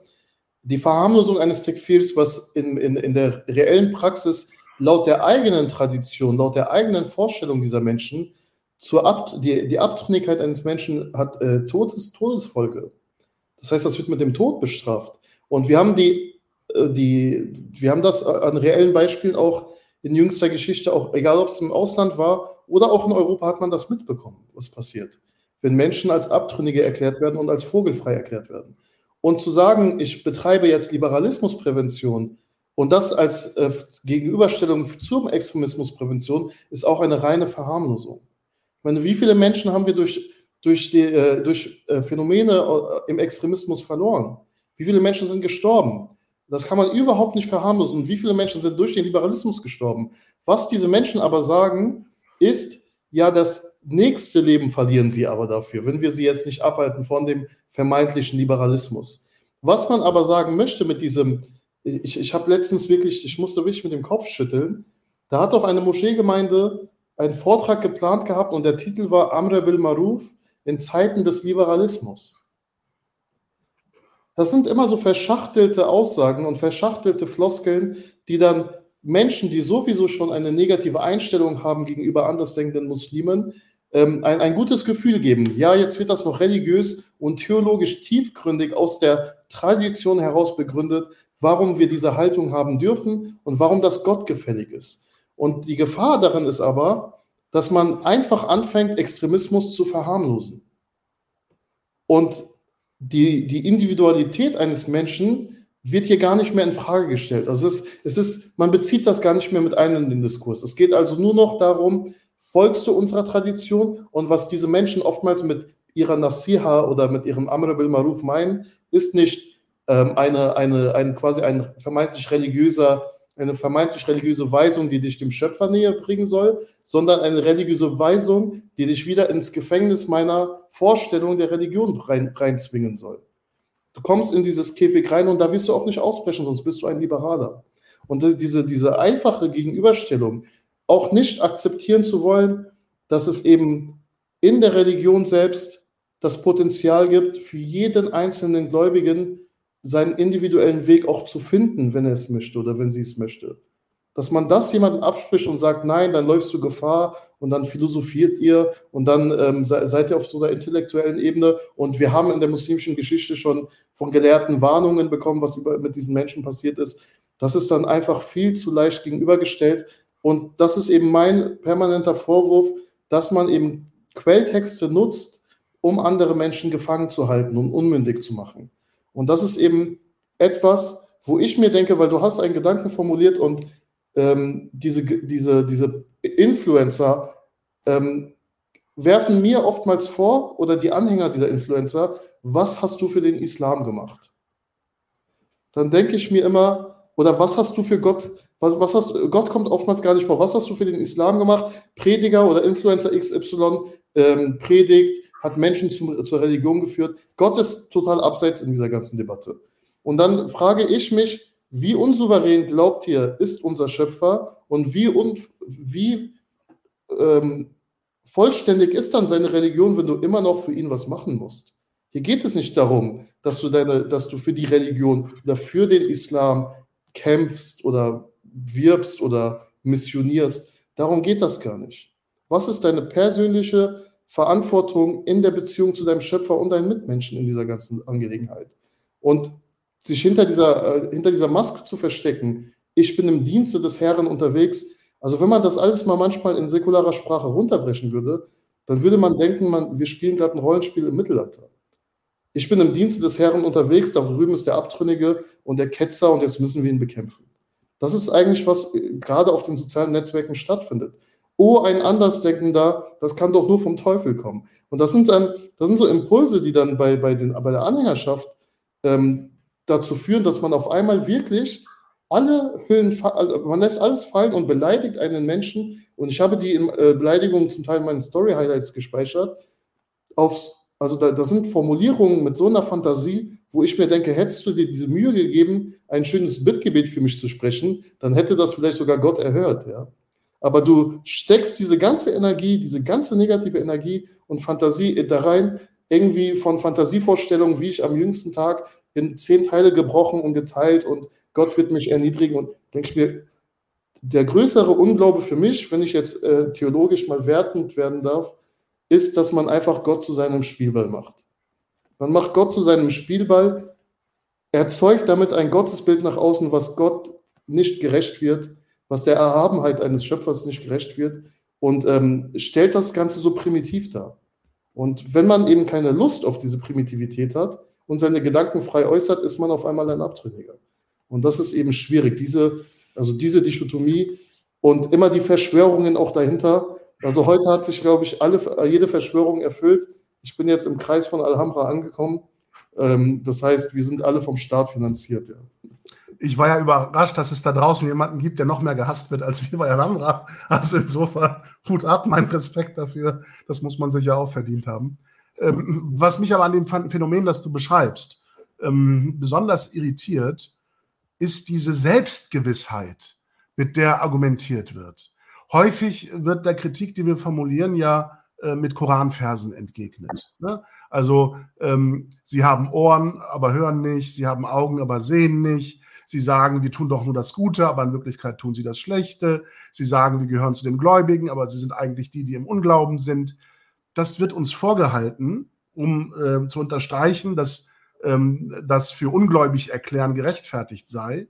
Aber keiner dieser Kommentatoren, die das anwenden, kommt auf die Idee, dass er mit seinen Methoden vielleicht gemeint sein könnte. Also diese Selbstgewissheit zu wissen, was Gott meint in den Versen, die er offenbart hat, die verwundert mich am meisten. Also der Anspruch, ich weiß, was Gott für richtig hält.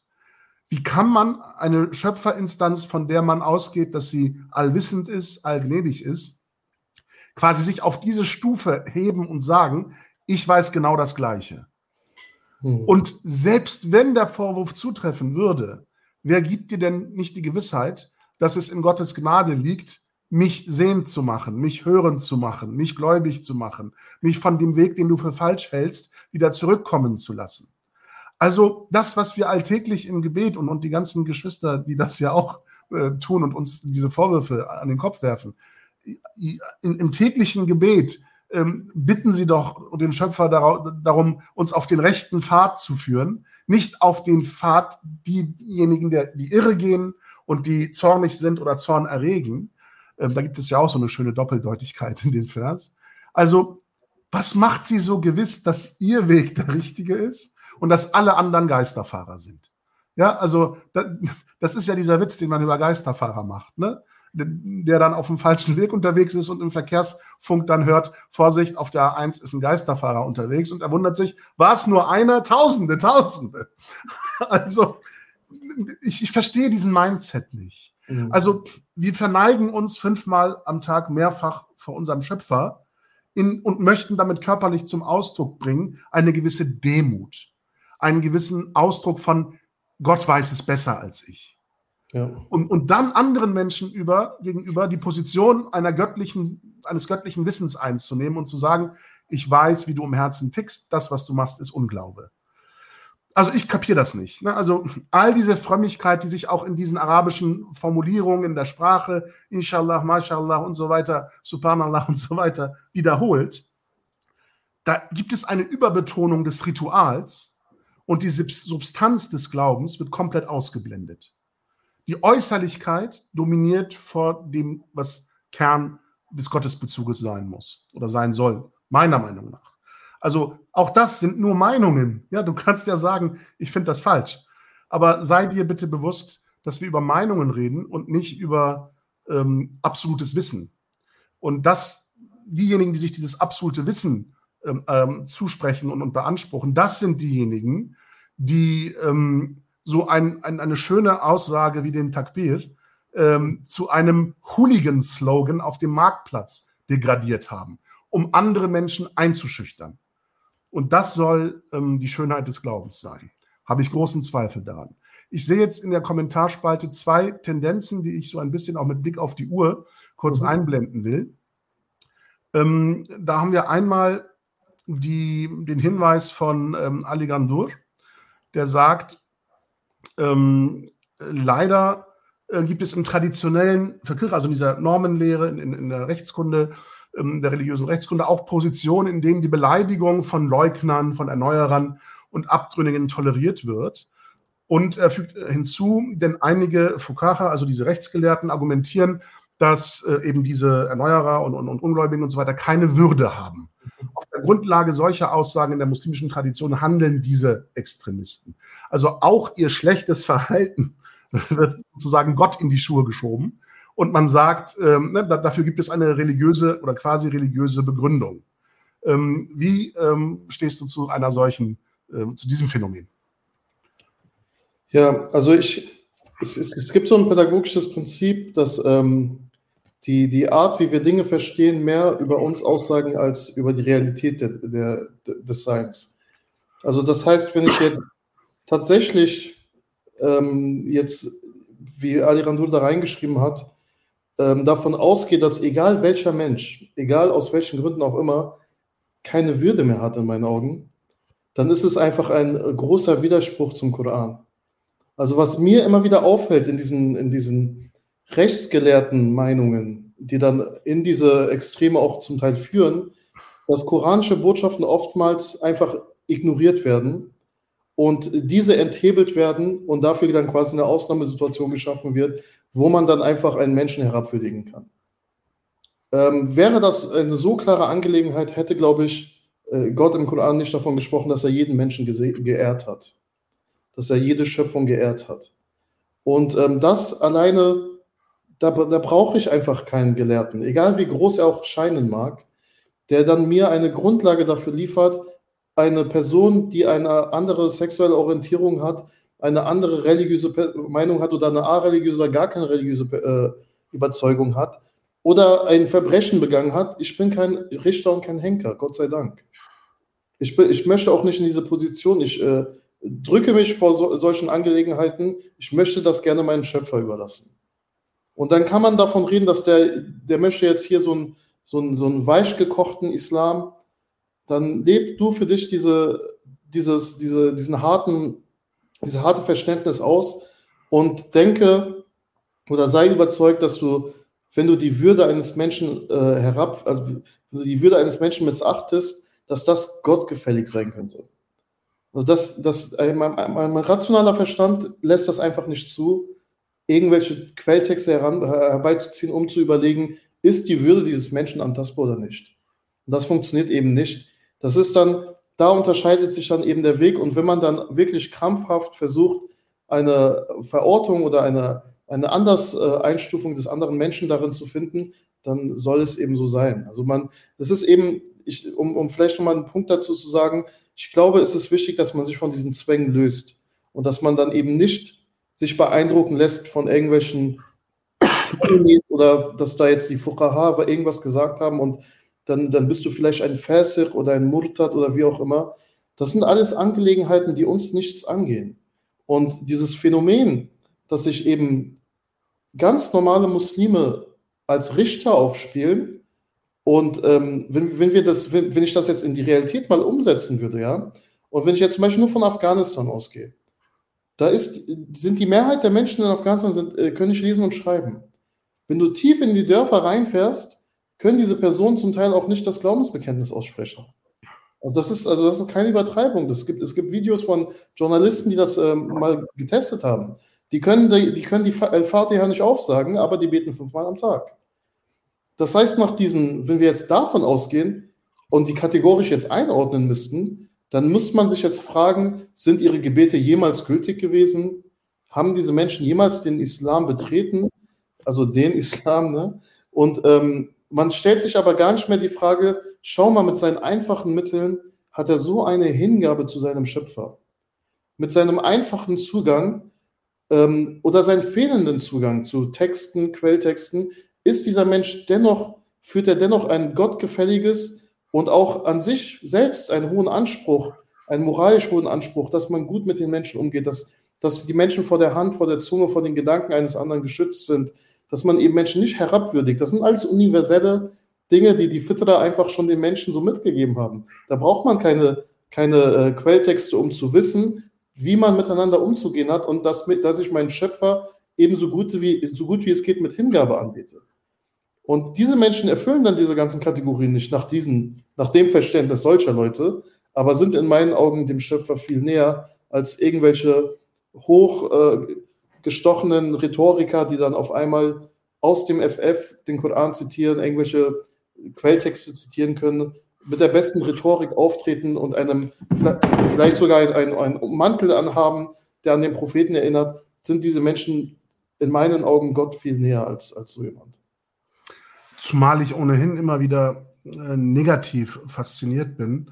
Ähm, einerseits von äh, dem, dem, Grundverständnis, dass wir alle Gottes Geschöpfe sind äh, und dass alles, was uns umgibt, Gottes Schöpfung ist, nach unserem Glauben. Ähm, dass diese äh, Kommentatoren ja auch alle wissen äh, um die Verse, wo es heißt, ähm, Gott hat äh, die Menschheit in viele Völker und Stämme unterteilt und erschaffen, damit man voneinander lernt. Und Frömmigkeit äußert sich nicht, indem du dein Gesicht nach Osten oder Westen wendest, also in Äußerlichkeiten, sondern in deiner Takwa, also deiner inneren Haltung zu Gott. Ähm, einige Kommentatoren, die, die, die eben Interpretationen des Koran schreiben, übersetzen Takwa ja ähm, so, so, blumig, poetisch mit den Worten, das innere Erzittern ja, gegenüber Gott. Das finde ich sehr schön. Mhm. Also es geht um eine innere Haltung, von der kein anderer wissen kann, außer der Schöpfer selbst und der der Schöpfer in jedes Geschöpf ja auch gelegt hat, sozusagen. Und diese Anmaßung, über diesen Gegenstand urteilen zu können, den kann ich überhaupt nicht nachvollziehen. Also äh, etwas, was sich meinem Ratschluss, meiner Erkenntnisfähigkeit komplett entzieht und die Würde, die von Gott durch den Schöpfungsakt verliehen ist, sozusagen, durch meine menschlichen Mittel in Abrede zu stellen und zu sagen, nein, du hast das nicht. Ist eine Gottesanmaßung, von der ich irgendwie nicht verstehen kann, wie sie jemand betreiben kann, der sagt, ich bin hier bei der Wahrheit, ich bin beim richtigen Islam. Also da ist ein so großes Missverständnis zu den Essentials des Glaubens sozusagen, dass ich nicht kapiere, wie das Anklang findet in einem Publikum. Absolut. Das finde ich besonders problematisch. Und was irgendein Gelehrter in irgendeinem Jahrhundert über irgendein Sachverhalt geurteilt hat, hat doch keine größere Bedeutung als mein Gewissen. Also das äh, verstehe ich nicht, weil es auch heutzutage ähm, äh, natürlich Positionen und, und, Argumente geben kann, um den Sachverhalt anders zu beurteilen, als es ein Gelehrter vor Jahrhunderten getan hat. Ein äh, Strang in den Kommentaren will ich auch nicht komplett ausblenden, damit es nicht nachher heißt, wir betreiben Cancel Culture oder silencen die Kritik, die sich uns äh, an uns richtet. Ähm, äh, stellvertretend will ich nur einen Kommentar einblenden. Dann entspannt hat sich so ein bisschen ähm, im Kommentarbereich eine Diskussion entwickelt um, um diesen Ausgangspunkt. Armin Begic sagt, es ihm auffällt, dass von unserer Seite, also der Alhambra-Seite und den Followern, die wir haben oder auch die du hast, mit höhnischen Kommentaren auf problematische Inhalte aus Abdelhamids Umfeld reagiert wurde. Und dann schließen sich eben Kommentare an, die das äh, unterstreichen und sagen, ja, ja, ihr seid ja auch nicht besser als die, die ihr kritisiert und so weiter und so fort. Ich will das gar nicht lange zum Gegenstand unser, unseres Gesprächs machen, um dir da nicht Zeit zu rauben für Punkte, die du noch machen willst. Ich will nur darauf hinweisen, dass damit sicherlich ähm, Bilder und Texte gemeint sind, in denen wir diese Kommentare nochmal sichtbar gemacht haben und unsere ironischen und sarkastischen äh, Reaktionen darauf. Denn was willst du ab einem gewissen Punkt auch anderes machen, als über sowas zu lachen, um ähm, äh, dem äh, quasi ähm, die, die, Bedrohung sozusagen zu nehmen und, und die Kraft zu nehmen, die versucht wird, damit ja ähm, zu entfalten. Wenn da einer sagt, ihr macht das nur für Geld äh, und wir kommentieren, nein, wir machen das für Koks, dann ist, glaube ich, deutlich sichtbar, dass wir da die Absurdität des Vorwurfs ironisch sprechen und nicht auf eine tatsächliche äh, BTM-Problematik bei Alhambra hinweisen. Oder wenn, oder wenn einer äh, eben schreibt, ihr seid nicht mehr äh, unter den richtigen Muslimen. Und wir kommentieren, welcher Türsteher hat das entschieden.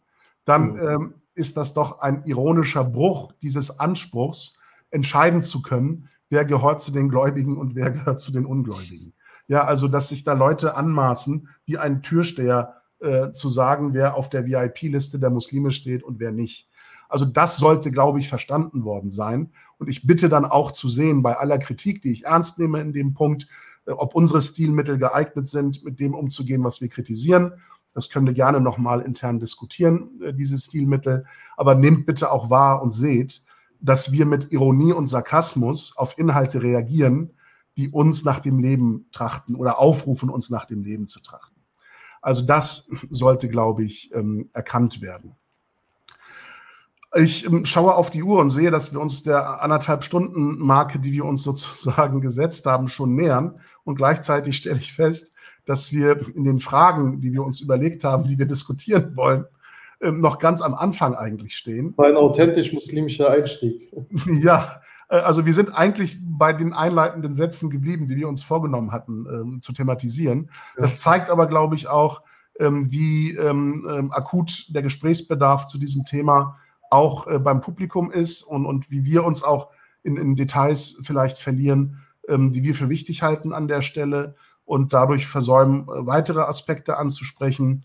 Ähm, ähm, ich glaube, ähm, wir, wir können einige Kommentare nochmal einblenden, um uns vielleicht darauf hinzuweisen, wie weitreichend die Thematik auch ist.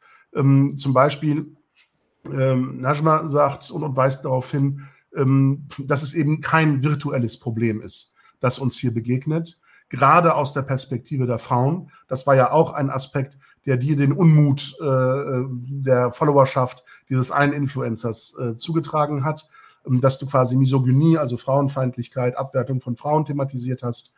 Ähm, Frauen erleben in der realen Welt, sagt man mal, klaren Ausschluss aus der Community. Also Abwertungsphänomene funktionieren nicht nur über den Mechanismus äh, des Vorwurfs der Ungläubigkeit, sondern schließen auch ähm, äh, an, an ähm, äh, Geschlechtsmerkmale. Also die Tragweite des Andersdenkens ist kein reines virtuelles Phänomen, sagt Najma.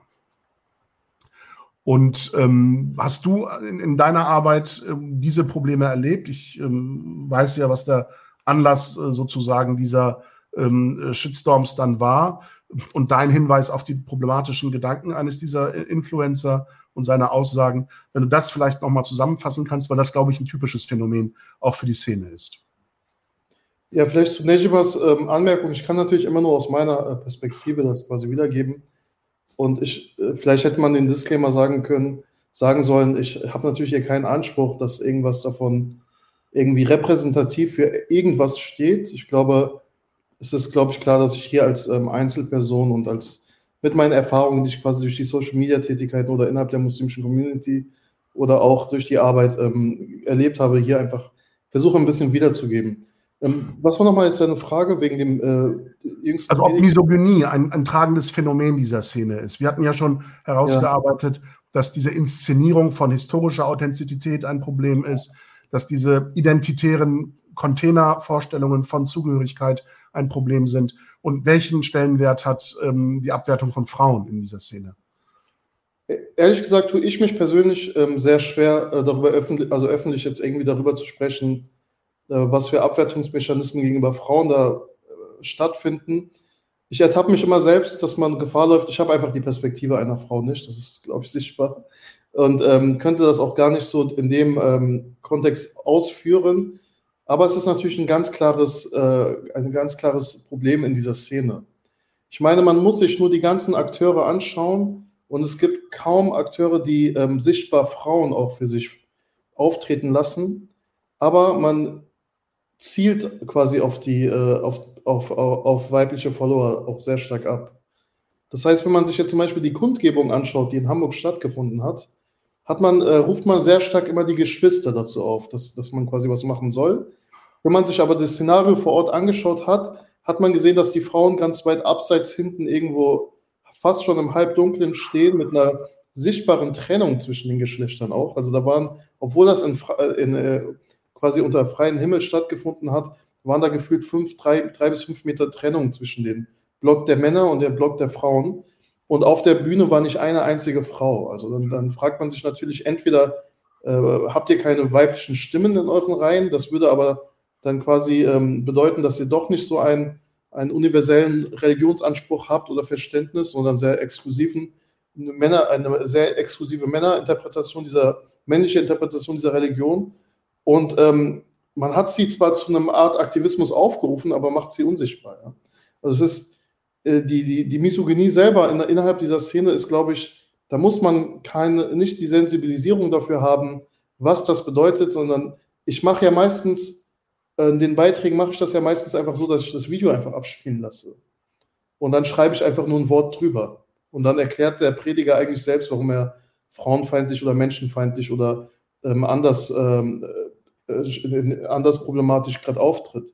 Und da muss man einfach sich nur die Worte mal, ähm, glaube ich, aus einer anderen Perspektive anhören, weil oftmals ist es bei der Followerschaft so, dass man eben die, diese Menschen so stark idealisiert, so stark ähm, auch romantisiert, dass man dann auch solche klar problematischen Dinge einfach nicht hört. Das erleben wir in der, in der Fallarbeit, äh, Fallarbeit mit unseren Klientinnen und Klienten immer wieder. Das heißt, wir gucken uns dann manchmal gemeinsam Videos an und stoppen mal an gewissen Stellen und versuchen dann eine gewisse Distanz aufzubauen und nochmal quasi zu erfragen, was, was hat er da gerade gesagt und was bedeutet das für, die, für das andere Geschlecht oder für junge Menschen oder für wen auch immer der gerade adressiert. Und ähm, die menschenfeindliche Haltung dieser Personen zieht sich ja quasi durch alle Fragen und alle Vorträge, die man sich anschaut. Die, die permanente Abwertung ist ja leider ein, ein Tool, womit man seine Religion versteht. Die Abwertung anderer Menschen, anderer Geschlechter, anderer Vorstellungen, damit man selber sich erklären kann, warum man richtig ist, ist eben ein, ein Handwerk, was diese Menschen sehr gut bedienen können. Und der Prediger selbst hat auch, oder der Influencer, hat auch seine eigene frauenfeindliche Haltung überhaupt nicht nachvollziehen wollen, ähm, weil er der Meinung war, er, spricht sichtbar religiöse Missstände an. Eine Frau, die in der Öffentlichkeit singt und das, das Phänomen ist ja, und dabei ein Kopftuch trägt. Also das war ja, was ihn so getriggert hat, weil du trägst quasi ein Symbol des Islams und es gibt ja diesen anderen Prediger, der so ganz schlimm und ganz grauenhaft gesagt hat, Du bist eine Werbe, eine Werbeplattform, du bist ein Slogan unserer Religion. Also man sieht gar nicht mehr das Individuum, auch nicht die individuellen Bedürfnisse, sondern du bist einem, du, du bist jetzt unserem, unserem Kollektiv unterlegen und ähm, musst dich dem auch unterwerfen. Und da gibt es Verhaltensregeln, wenn du dieses Tuch auf deinem Kopf trägst. Und diese Verhaltensregeln musst du erfüllen, ansonsten schadest du dem Ansehen unserer Religion. Und diese Leute legitimieren sich dann die Abwertung eben dadurch zu sagen, das ist einfach nur eine Nasiha. Das ist eben Amr bil Maruf. Ich sehe etwas, was da passiert und ich werde das jetzt korrigieren für Gottes Wohlgefallen. Und wenn die Menschen mich dafür hassen, ist es mir egal, weil ich mache das aus Liebe zu meinem Schöpfer. Wo da drin der Aspekt der Liebe liegt, fragt man sich dann natürlich auch immer, wenn man auf einmal vor zigtausenden Menschen einen, eine, eine, eine Frau herabwürdigt, sie aufs Übelste beleidigt und sie auch gar nicht mehr als Menschen wahrnimmt. Und ich glaube, da muss man sich wirklich nur mal ganz nüchtern diese Videos anschauen und aufhören zu idealisieren. Und man erkennt das auch, selbst wenn man Fan dieses Blogs ist, erkennt man einfach und kann nicht bestreiten, dass das sehr menschenfeindliche Ansichten sind.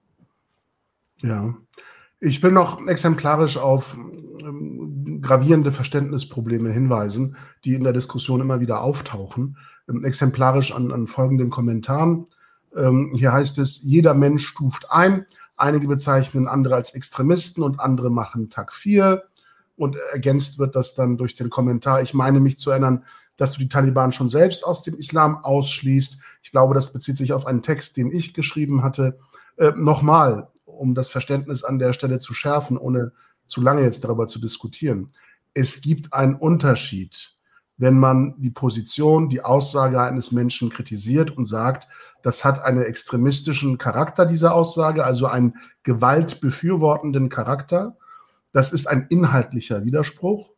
Und Takfir zu machen, also jemanden als ungläubig zu erklären, ist im Grunde die, äh, der, der Subtext, der in dieser Beurteilung mitschwingt, ist, der hat keine Existenzberechtigung mehr. Das muss uns allen klar sein.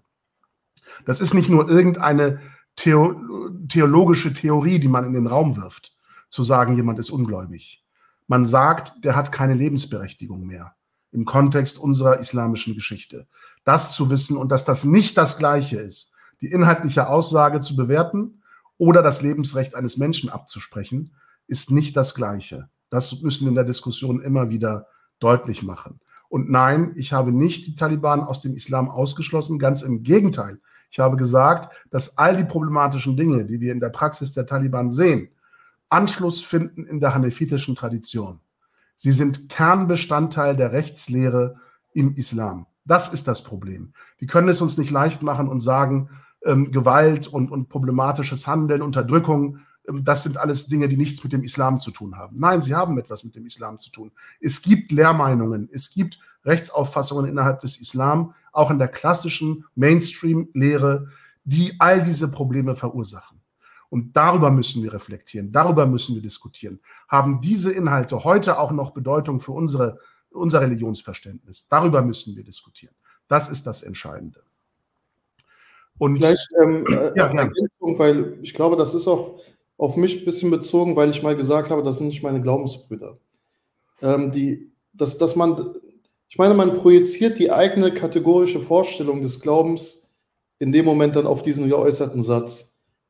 Für mich reicht es nicht aus, dass ein Mensch, und das ist kein Tekfir, das ist einfach nur eine Haltungsfrage, wenn ein Mensch ein Lippenbekenntnis ausspricht, ist er nicht automatisch mein Glaubensbruder. Und wenn ein Mensch sich einer extremistischen Gruppierung wie der Taliban anschließt, ist dieser erst recht nicht mein Glaubensbruder. Und das wäre eine Verharmlosung dieser Gruppierung, zu sagen, ich, ich sage jetzt nicht, dass es keine Muslime sind. Das wäre auch wieder quasi ein sehr schwacher äh, Versuch zu sagen, das hat nichts mit der Religion zu tun. Da, da würden wir einfach einen falschen Diskurs führen. Sondern ich sage, das ist für mich persönlich auf einer betroffenen Ebene, das sind Menschen, äh, wegen denen meine Eltern einfach ihre Existenz zum Teil verloren haben. Ähm, die, äh, meine Eltern sind aus dem Bürgerkrieg in Afghanistan geflohen. Das war der Bürgerkrieg zwischen diesen ganzen Gruppierungen. Und am Ende hat sich eben eine, eine Gruppe dann durchgesetzt. Aber die Erwartungshaltung von Menschen zu sagen, du musst jetzt sagen, das sind deine Glaubensbrüder, und diese Erwartungshaltung an betroffene Menschen zu äußern, ist einfach komplett fern von der Realität. Wenn ich dann sage, dass dieses Glaubensbekenntnis für mich eben nicht ausreicht, um sie als Brüder zu bezeichnen, ist es mein Recht einfach dazu. Und das ist dann eben kein Tekfir. Und äh, ich halte persönlich sowieso nichts vom Tekfir. Da kann man jetzt sagen, der ist irgendwie äh, ver, der verweicht oder ein Murji oder wie auch immer. Aber ich halte einfach nichts davon, Menschen ihren Glauben abzusprechen, egal in welcher Art und Weise und egal wie offenkundig da vermeintlich irgendwas äh, sein soll bei einem Menschen. Ich bin da einfach äh, raus bei dem Thema quasi. Ja, ich, ich denke, wie gesagt, ähm, auf, auf diese Unterscheidung zu achten, halte ich für wichtig. Das Glaubensverständnis, das Religionsverständnis anderer zu kritisieren, ist nicht gleichzusetzen mit der Aussage, ich spreche dieser Person seinen Glauben ab. Ganz im Gegenteil. Ich sage ja, er ist ein Gläubiger, aber er hat ein falsches Verständnis davon, meiner Ansicht nach. Oder eben einer anderen Ansicht nach. Und diese Diskussion ist doch eine Diskussion, die historisch sich durch die ganze islamische Geschichte äh, zieht. Ja, also bis hin zu ähm, den ähm, extremsten Gewaltexzessen, wenn man sich vor Augen führt, dass viele Kalifen gerade in der Anfangsphase nicht eines natürlichen Todes gestorben sind. Also selbst Familienmitglieder des Propheten umgebracht worden sind von anderen Muslimen. Also die Frage, ob jemand ein richtiges oder falsches Verständnis hat, hat so viel Leid in unserer muslimischen Geschichte hervorgebracht, dass es heute für uns wichtig ist zu verstehen, dass die Diskussion darüber gewaltfrei geführt werden muss. Und da haben eben Kategorien wie die Absprache des Glaubens und so weiter nichts verloren. Ähm, was ich auch für unsere Diskussionskultur und für die Kommunikationskultur wichtig finde, ist hier ein augenzwinkender Kommentar, den ich aber in wiederkehrender Form auch sehr ernst gemeint gesehen habe. Ähm, in anderen Stellen jetzt heute nicht im Kommentarbereich. Aber Ahmed Mansour supporten. Ähm, Nochmal, die Diskussion mit Gleichgesinnten mit Menschen, die immer die gleiche Meinung vertreten wie man selbst, führt uns zu nichts und vor allem nicht zu mehr Erkenntnisgewinn oder zur kritischen Selbstreflexion. Man diskutiert idealerweise mit Menschen, die eine andere Auffassung haben als man selbst. Und einzusehen, dass man das friedlich und freundschaftlich kann, ohne sich gegenseitig abzuwerten, das wollen wir damit dokumentieren und, und vorleben, indem wir auch Gäste einladen, äh, die wir früher kritisiert haben, heute noch kritisieren, aber eben ihre Inhalte nicht ihre Menschlichkeit, nicht ihre Persönlichkeit, nicht ihren Glauben. Das ist das Entscheidende. Warum soll es verboten sein, mit Menschen zu diskutieren, denen man widersprechen möchte oder die einem selbst widersprechen? Ähm, das ist eine fehlende Souveränität und ähm, eine ängstliche Diskussionshaltung zu sagen, ich rede nur mit Menschen, von denen ich glaube, dass sie meine Meinung vertreten. Und wir haben hier in dieses äh, Projekt, in dieses Format auch immer wieder Vertreter ähm, anderer ähm, Religionsverständnisse eingeladen im Islam, um mit ihnen kritisch zu diskutieren. Dass die Einladung nicht angenommen wird, liegt nicht in unserer Macht. Ähm, auch ein wiederkehrendes Phänomen in der Diskussion. Wozu brauchen wir dann den Koran und die Sunna? Dann kann ja jeder machen, was er will. Hä, ich meine, okay, bete wie du willst, aber dann ist es nicht der Islam. Sorry, verstehe ich nicht. Bevor ich dir das überlasse, ähm, was ist der Islam? Das ist, glaube ich, die entscheidende Problematik, die auch in dieser Frage steckt. Was sagst du dazu? Um ehrlich zu sein, möchte ich darauf gar nicht eingehen, ja. Also es ist, es ist wieder, ähm, das sind so die, typischen Versuche eben, ich, ich, versuche zwischen den Zeilen zu lesen. Und es ist eben der, der ständige Versuch, jemanden darzustellen, als ob er seine Religion nicht ernst nimmt. Und man will da, man, man versucht da auf eine perfide Art einfach Worte herauszubekommen. Ich meine, vielleicht für das Herz dieser Menschen, ja.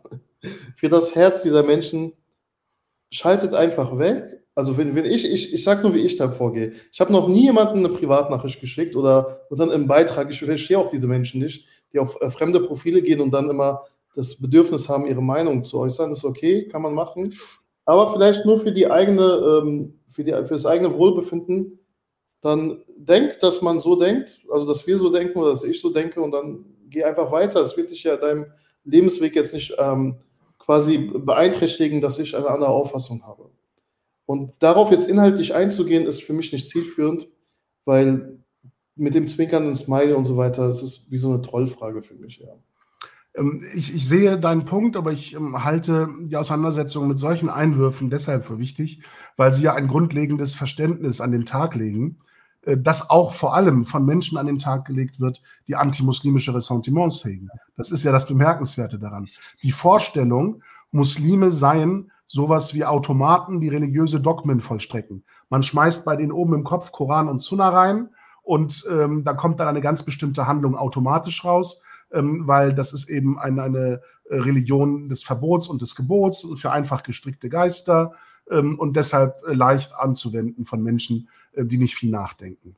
Ähm, das halte ich für auch sehr problematisch im Religionsverständnis, zu glauben, mein Alltag, mein Verhalten im Leben, mein Religionsverständnis seien davon abhängig, wie intensiv oder weniger intensiv ich den Koran lese oder mich mit der Sunna beschäftige.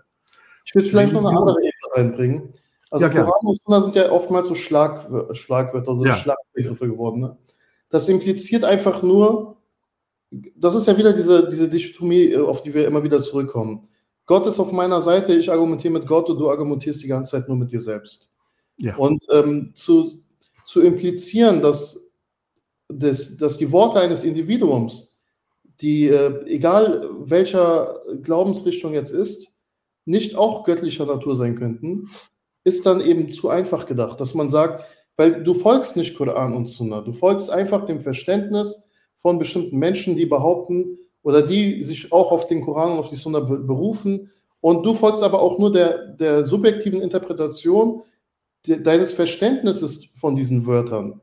Das heißt, du folgst, also das ist die, diese, dieses, dieses ähm, Denken, dass ich, was, was man eben dazu sagen kann, wenn du jetzt deine maximale äh, Anstrengung betrieben hast und zu dieser Erkenntnis gekommen bist, dann Bismillah, dann hast du es, dann hast du doch einen schönen Standpunkt für dich erarbeitet und dann kannst du auch mit reinem Gewissen sagen, ich habe mich angestrengt und das ist jetzt das Ergebnis für mich. Aber gleichzeitig kann das ja für andere Menschen eben bedeuten, dass sie zu anderen Erkenntnissen gekommen sind. Und das ist eben die, die, die Gnade, die Gnade Gottes, dass es eben nicht schwarz-weiß ist, sonst würden wir einfach das Leben wie so ein Videospiel durchspielen und manche haben die Cheatcodes und die anderen nicht. Und deswegen kommen die, die die Cheatcodes haben, einfach am Ende im Himmel und die anderen landen in der Hölle. Das ist ich finde dieses, ja. viel zu primitiv, ja. Ja, aber ich, ich will diesen Kommentar wirklich nicht einfach so abtun, ja. weil er das Problem so exemplarisch herausstellt. Ja. Zu glauben, die Behauptung, ich richte mich nach Koran und Sunna, reflektiere eine authentische Wahrheit. Ein Anspruch von Richtigkeit, der absolut ist, der unfehlbar ist. Das ist es nicht. Jeder, der auch so intensiv und im wiederkehrend und deutlich betont, er richte sich nur nach Sunna und, und Koran, sagt im Grunde, ich richte mich nach meinem Verständnis der Sunna und des Koran. Ich handle so, wie ich das verstehe. Und wenn ich das von anderen verlange, bedeutet das nicht, dass sie sich nach Koran und Sunna richten, nach einer objektiven Kategorie, sondern sie richten sich nach dieser persönlichen Meinung des Influencers. Das will ich herausstellen, ja, was in diesem Kommentar deutlich wird. Ja, wozu haben wir Koran und Sunna, wenn jeder machen kann, was er will? Ja, faktisch macht jeder, was er will. Auch wenn er eine Kopfbedeckung trägt oder ein arabisches Gewand und äh, arabische Floskeln verwendet und sagt, das ist gottgefällig, das ist richtig, das ist falsch. Macht er gerade, was er will. Er sagt, mein Verständnis von Koran, von Sunnah ist richtig und dem haben alle zu folgen. Und die, die das nicht tun, äh, die sind weniger wert als wir. Das ist doch genau das, machen, was man will. Das ist keine objektive Position. Das zu verstehen ist für mich wichtig. Deshalb habe ich das nochmal deutlich hervorgehoben, ja, Weil, weil immer wieder in diese Falle hineingerannt wird. Vor allem junge Muslime tun das. Sie glauben, nur weil einer so aussieht, als ob er fromm wäre, sei das, was er sagt, objektiv richtiger Islam. Es gibt so etwas nicht. Wir haben keine klerikale Instanz, die sagt, es ist unfehlbar, objektiv richtig, den Glauben so oder so zu verstehen.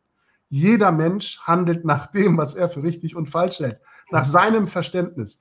Wen er als Vorbild nimmt und wie intensiv er nach diesem Vorbild lebt, liegt wieder in der persönlichen Verantwortung und hat nichts damit zu tun, ob diese Entscheidung richtig oder falsch ist. Für einen selber mag das richtig sein. Aber man muss verstehen, dass ein anderer ein anderes Verständnis haben kann, das exakt aus den gleichen Quellen hervorgeht. Und dass es eben nicht den Anspruch hat, dass die eine Auffassung der anderen überlegen ist, nur weil ich 20 historische Gelehrte zitiere. Wer sagt mir, dass die nicht falsch lagen? Ja, also das ist dieses Phänomen, das sich immer wieder ähm, äh, repliziert in, in dieser Praxis. Wir sind deutlich über anderthalb Stunden hinweg. Mhm. Ähm, ich will deine Zeit nicht über Gebühr beanspruchen. Ich sehe aber, dass wir eigentlich äh, noch am Anfang der Diskussion stehen. Ich bin gespannt, welche äh, Kommentare uns noch erreichen werden. Ähm, ich will das Gespräch an der Stelle nicht ähm, ähm, komplett abbrechen. Wir sind auch auf einige Kommentare nicht eingegangen, die in der Kommentarspalte waren. Ähm, ich hoffe und bitte darum Verständnis, dass der zeitlich begrenzte Rahmen eben uns auch ähm, Grenzen setzt, inhaltlicher Natur. Ich will aber nicht völlig ausschließen, dass wir das Gespräch ähm, nochmal fortsetzen. Ich muss mal schauen, äh, welche Reaktionen wir haben.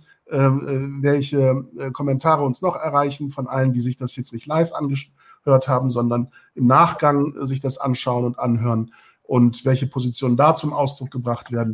Vielleicht ist das für uns dann auch eine gute, ein, ein, eine gute, ähm, ein guter Hinweis, in, in, an welchen Punkten wir das Gespräch vertiefen müssen, wo wir vielleicht ein bisschen vom Hauptweg abgekommen sind unserer Debatte heute und welche Fragen wir noch gar nicht diskutiert haben. Ich mhm. halte das Thema für so wichtig und die Reaktionen darauf haben es gezeigt. Auch ähm, das Live-Publikum in seiner Zahl und, und seiner inhaltlich regen Beteiligung haben das gezeigt. Ich glaube, wir haben hier noch mehr Gesprächsbedarf. Und ähm, wenn ich ähm, die Hoffnung haben kann, dass du ähm, weiterhin zur Verfügung stehst, trotz der Shitstorms, die uns erreichen, wenn wir dich einladen, ja. ähm, das Gespräch vielleicht sogar mit einer weiteren Episode fortzusetzen. Ich glaube, das wird dem Thema durchaus gerecht. Ich will dir aber trotzdem das letzte Wort überlassen, ähm, weil ich vielleicht an der einen oder anderen Stelle heute zu lange geredet habe. Aber das zeigt auch, wie persönlich man selbst betroffen ist von diesen Anwürfen und das Gefühl hat, man muss dem auch ein bisschen etwas entgegensetzen inhaltlich. Aber du hast als Gast natürlich das letzte Wort. Wenn es Punkte gibt, die du heute unbedingt noch ansprechen möchtest, dann hast du jetzt die Gelegenheit dazu. Ja, vielleicht ähm, nur zum Abschluss. Du hast, du hast es schon gut gesagt, man ist persönlich natürlich sehr stark betroffen. Äh, meine Art ist es hier und da auch sarkastisch oder mit Humor einfach umzugehen, weil sonst läuft man einfach Gefahr, dass man sehr verbittert wird. Ja? Also wenn man, wenn man sich gewisse Dinge zu sehr nahe kommen lässt und diese Phasen hatte man auch im Leben, dann, dann bringt es einen persönlich nicht weiter. Ähm, was ich aber gerne noch dazu fügen würde, es ist ja, für mich persönlich ist das kein, ähm, kein enger Rahmen äh, im Gespräch. Wenn ich mit dir hier rede, rede ich einfach frei, es sind Erfahrungen, das heißt, das ist menschlich. Erfahrungen sind menschlich. Und dann äh, bitte ich einfach, ähm, nicht irgendwie den kleinen Fehler oder das Haar in der Suppe zu suchen. Das werdet, wird man auch in diesem äh, Video finden, sondern ein bisschen barmherziger auch miteinander zu sein. Ähm, mal auch Momente zuzulassen, Momente auch mal unkommentiert stehen zu lassen. Weil wenn Menschen, die jetzt gerade zum Beispiel immer wieder auf mein Profil gehen, auf Widersprüche ähm, stoßen wollen, werdet, wird man diese Widersprüche sehr schnell bei mir finden. Ich bin ein Mensch. Ich bin einfach ein Mensch. Ich habe keinen Anspruch daran, als gläubig, fromm oder wie auch immer äh, äh, gesehen zu werden. Ich habe einen Anspruch daran, dass man mich einfach würdevoll und respektvoll be behandelt. So sollte man auch alle anderen behandeln. Und da passieren einfach Fehler. Aber wichtig ist, dass man einfach darüber sprechen kann. Und so Formate wie hier, dass man mal frei und ohne Zwänge über, über seine Perspektiven. Und natürlich kann es sein, dass manche meiner Wörter ich dann irgendwie sage, dass äh, der Glaube einiger Menschen ist wie ein Videospiel und das, das, das wirkt dann, das trifft Menschen, das ist mir bewusst. Aber man muss sich auch bewusst machen, wie viele andere Menschen hat man im Leben verletzt, weil man vorgegeben hat, einer göttlichen Meinung zu folgen. Und diese Menschen hat man dann in, Zwäng, in Situationen gebracht, wo sie, sich, wo sie ihre gesamte Existenz hinterfragen, wo sie sich selber fragen, bin ich jetzt dauerhaft kategorisch sündhaft? Und wenn man einem Menschen wirklich glaubt, mit Gottes Worten sowas nahe zu bringen, damit dieser Mensch dann vielleicht davon abkehrt und aber selber dann irgendwie zu dem Erkenntnis kommen, das kann kein gerechter Gott sein, wenn ich, wenn ich sündhaft auf die Welt gekommen bin, sollte man sich selber hinterfragen, was, was, was ist das Ziel eigentlich, was möchte man? Und vielleicht nur zum Abschluss, was sind dann auch die Intentionen der Anmerkungen im Kommentarfeld? Schreibe ich das jetzt einfach, man kennt sich selber am besten, sollte man sich einfach selbst fragen, hinterfragen, was ist meine Absicht, was für einen Mehrwert hat das für mich persönlich oder gibt es ein bestimmtes Ziel, was ich verfolge? Ja, vielen Dank und ich glaube, und das ist jetzt auch ähm, mein letzter ergänzender Einwurf sozusagen zu dem, was du sagst. Ich, ich glaube, dass ähm, häufig auch aus dem Blick gerät, ähm, wofür unsere Religion ja auch ganz deutlich steht. Und aber auch das ist meine persönliche Meinung, die ich an historischen Ereignissen ähm, festmache ähm, oder eben auch an meinem Verständnis der Quellen äh, festmache, ähm, dass Vergebung eine sehr große Rolle in äh, unserem Glauben spielt. Ähm, eine sehr underrated, äh, unterschätzte Rolle äh, spielt in der praktischen Anwendung, auch der Influencer-Szene. Ich höre das da sehr selten. Man ist sehr schnell dabei mit Straffantasien, mit Jenseitszüchtigungsfantasien. Aber dass so etwas wie Vergebung möglich ist, nicht nur in der göttlichen Sphäre, sondern auch unter Menschen selbst, ähm, wird viel zu wenig erkannt, betont, herausgestellt. Ich habe neulich erst ein, ein Video gesehen über einen Konvertiten, der ein glühender Islamhasser war, agitiert hat mit vielen Schriften gegen den Islam und in der Mühe, ein Anti-Islam-Buch zu schreiben, sich mit dem Islam intensiv beschäftigt, mit der Geschichte des Propheten beschäftigt und ihn fasziniert eine Geschichte, nämlich das Verhalten des Propheten sallam, gegenüber denjenigen, die den Tod seines Onkels Hamza bei der Schlacht von Uhud äh, zu verantworten haben. Wir alle kennen die Geschichte, Washi und Hind und so weiter, die Frau von Abu Sufyan und so weiter. Ähm, dass er dort während der Schlacht eben getötet wird, sein Leichnam wird verstümmelt, ausgeweidet, ganz fürchterliche Szenen, die Leber wird gegessen und so weiter und so fort. Ähm, und der Prophet ist bereit, den Tätern zu vergeben und ermöglicht ihnen durch die Vergebung einer so großen, ihn verletzenden Tat die Möglichkeit, den Glauben anzunehmen. Und ich frage mich immer wieder, was die Influencer umtreibt, äh, in dem Glauben, ähm, schimpfend und zürnend und mit Schaum vor dem Mund äh, schreiend zum Glauben einzuladen, ähm, statt ähm, einfach diese Praxis der Vergebung sich ins Gewissen zu rufen. Ob das nicht möglicherweise segensreicher ist. Und auch wir alle sind, du als unser Gast, wir als dein Gastgeber sind nicht frei von Fehlern. Ähm, auch wir sind fehlbar und hoffen darauf, dass man uns diese Fehler vergibt, im Jenseits, aber auch hier im Diesseits, wenn wir ähm, äh, das Recht und, und, und die Sphäre anderer verletzt haben. Und das Gleiche erwarten wir, wenn unsere Meinung als ähm, ähm, unangemessen oder grenzüberschreitend wahrgenommen wird, dass man sich eben mit der Meinung auseinandersetzt und nicht mit uns als Menschen. Und ähm, das, glaube ich, ist ein Anspruch, der uns in der weiteren Diskussion vielleicht auch immer wieder vor Augen stehen soll. Ich danke dir ganz herzlich dafür, dass du trotz der vielen Probleme im Vorfeld ähm, deine Beteiligung heute eben nicht abgesagt hast, sondern äh, zu Gast gewesen, ist, gewesen bist bei uns und, und sehr offen und sehr intensiv auf die Fragen eingegangen bist. Und auch sehr äh, kritisch in, in, der Art, wie du äh, dich den Themen eben gegenüber positionierst. Ich danke dir sehr dafür. Ich werde schauen, auch ähm, die Reaktionen im Nachgang auf unseren Livestream ähm, mir nochmal ansehen, intensiver und schauen, ob wir vielleicht mit vielleicht inhaltlich auch anderem Schwerpunkt das Gespräch nochmal fortsetzen. Ich danke dir herzlich. Du bleibst noch einen Augenblick bei uns hier äh, im Studio sozusagen. Ich danke allen, die heute live auch zu später Stunde und so umfassend lang auch dabei geblieben sind, in großer Zahl sich an dem Gespräch beteiligt haben und alle, die dann später das Gespräch sich anhören und anschauen, ähm, für das Interesse.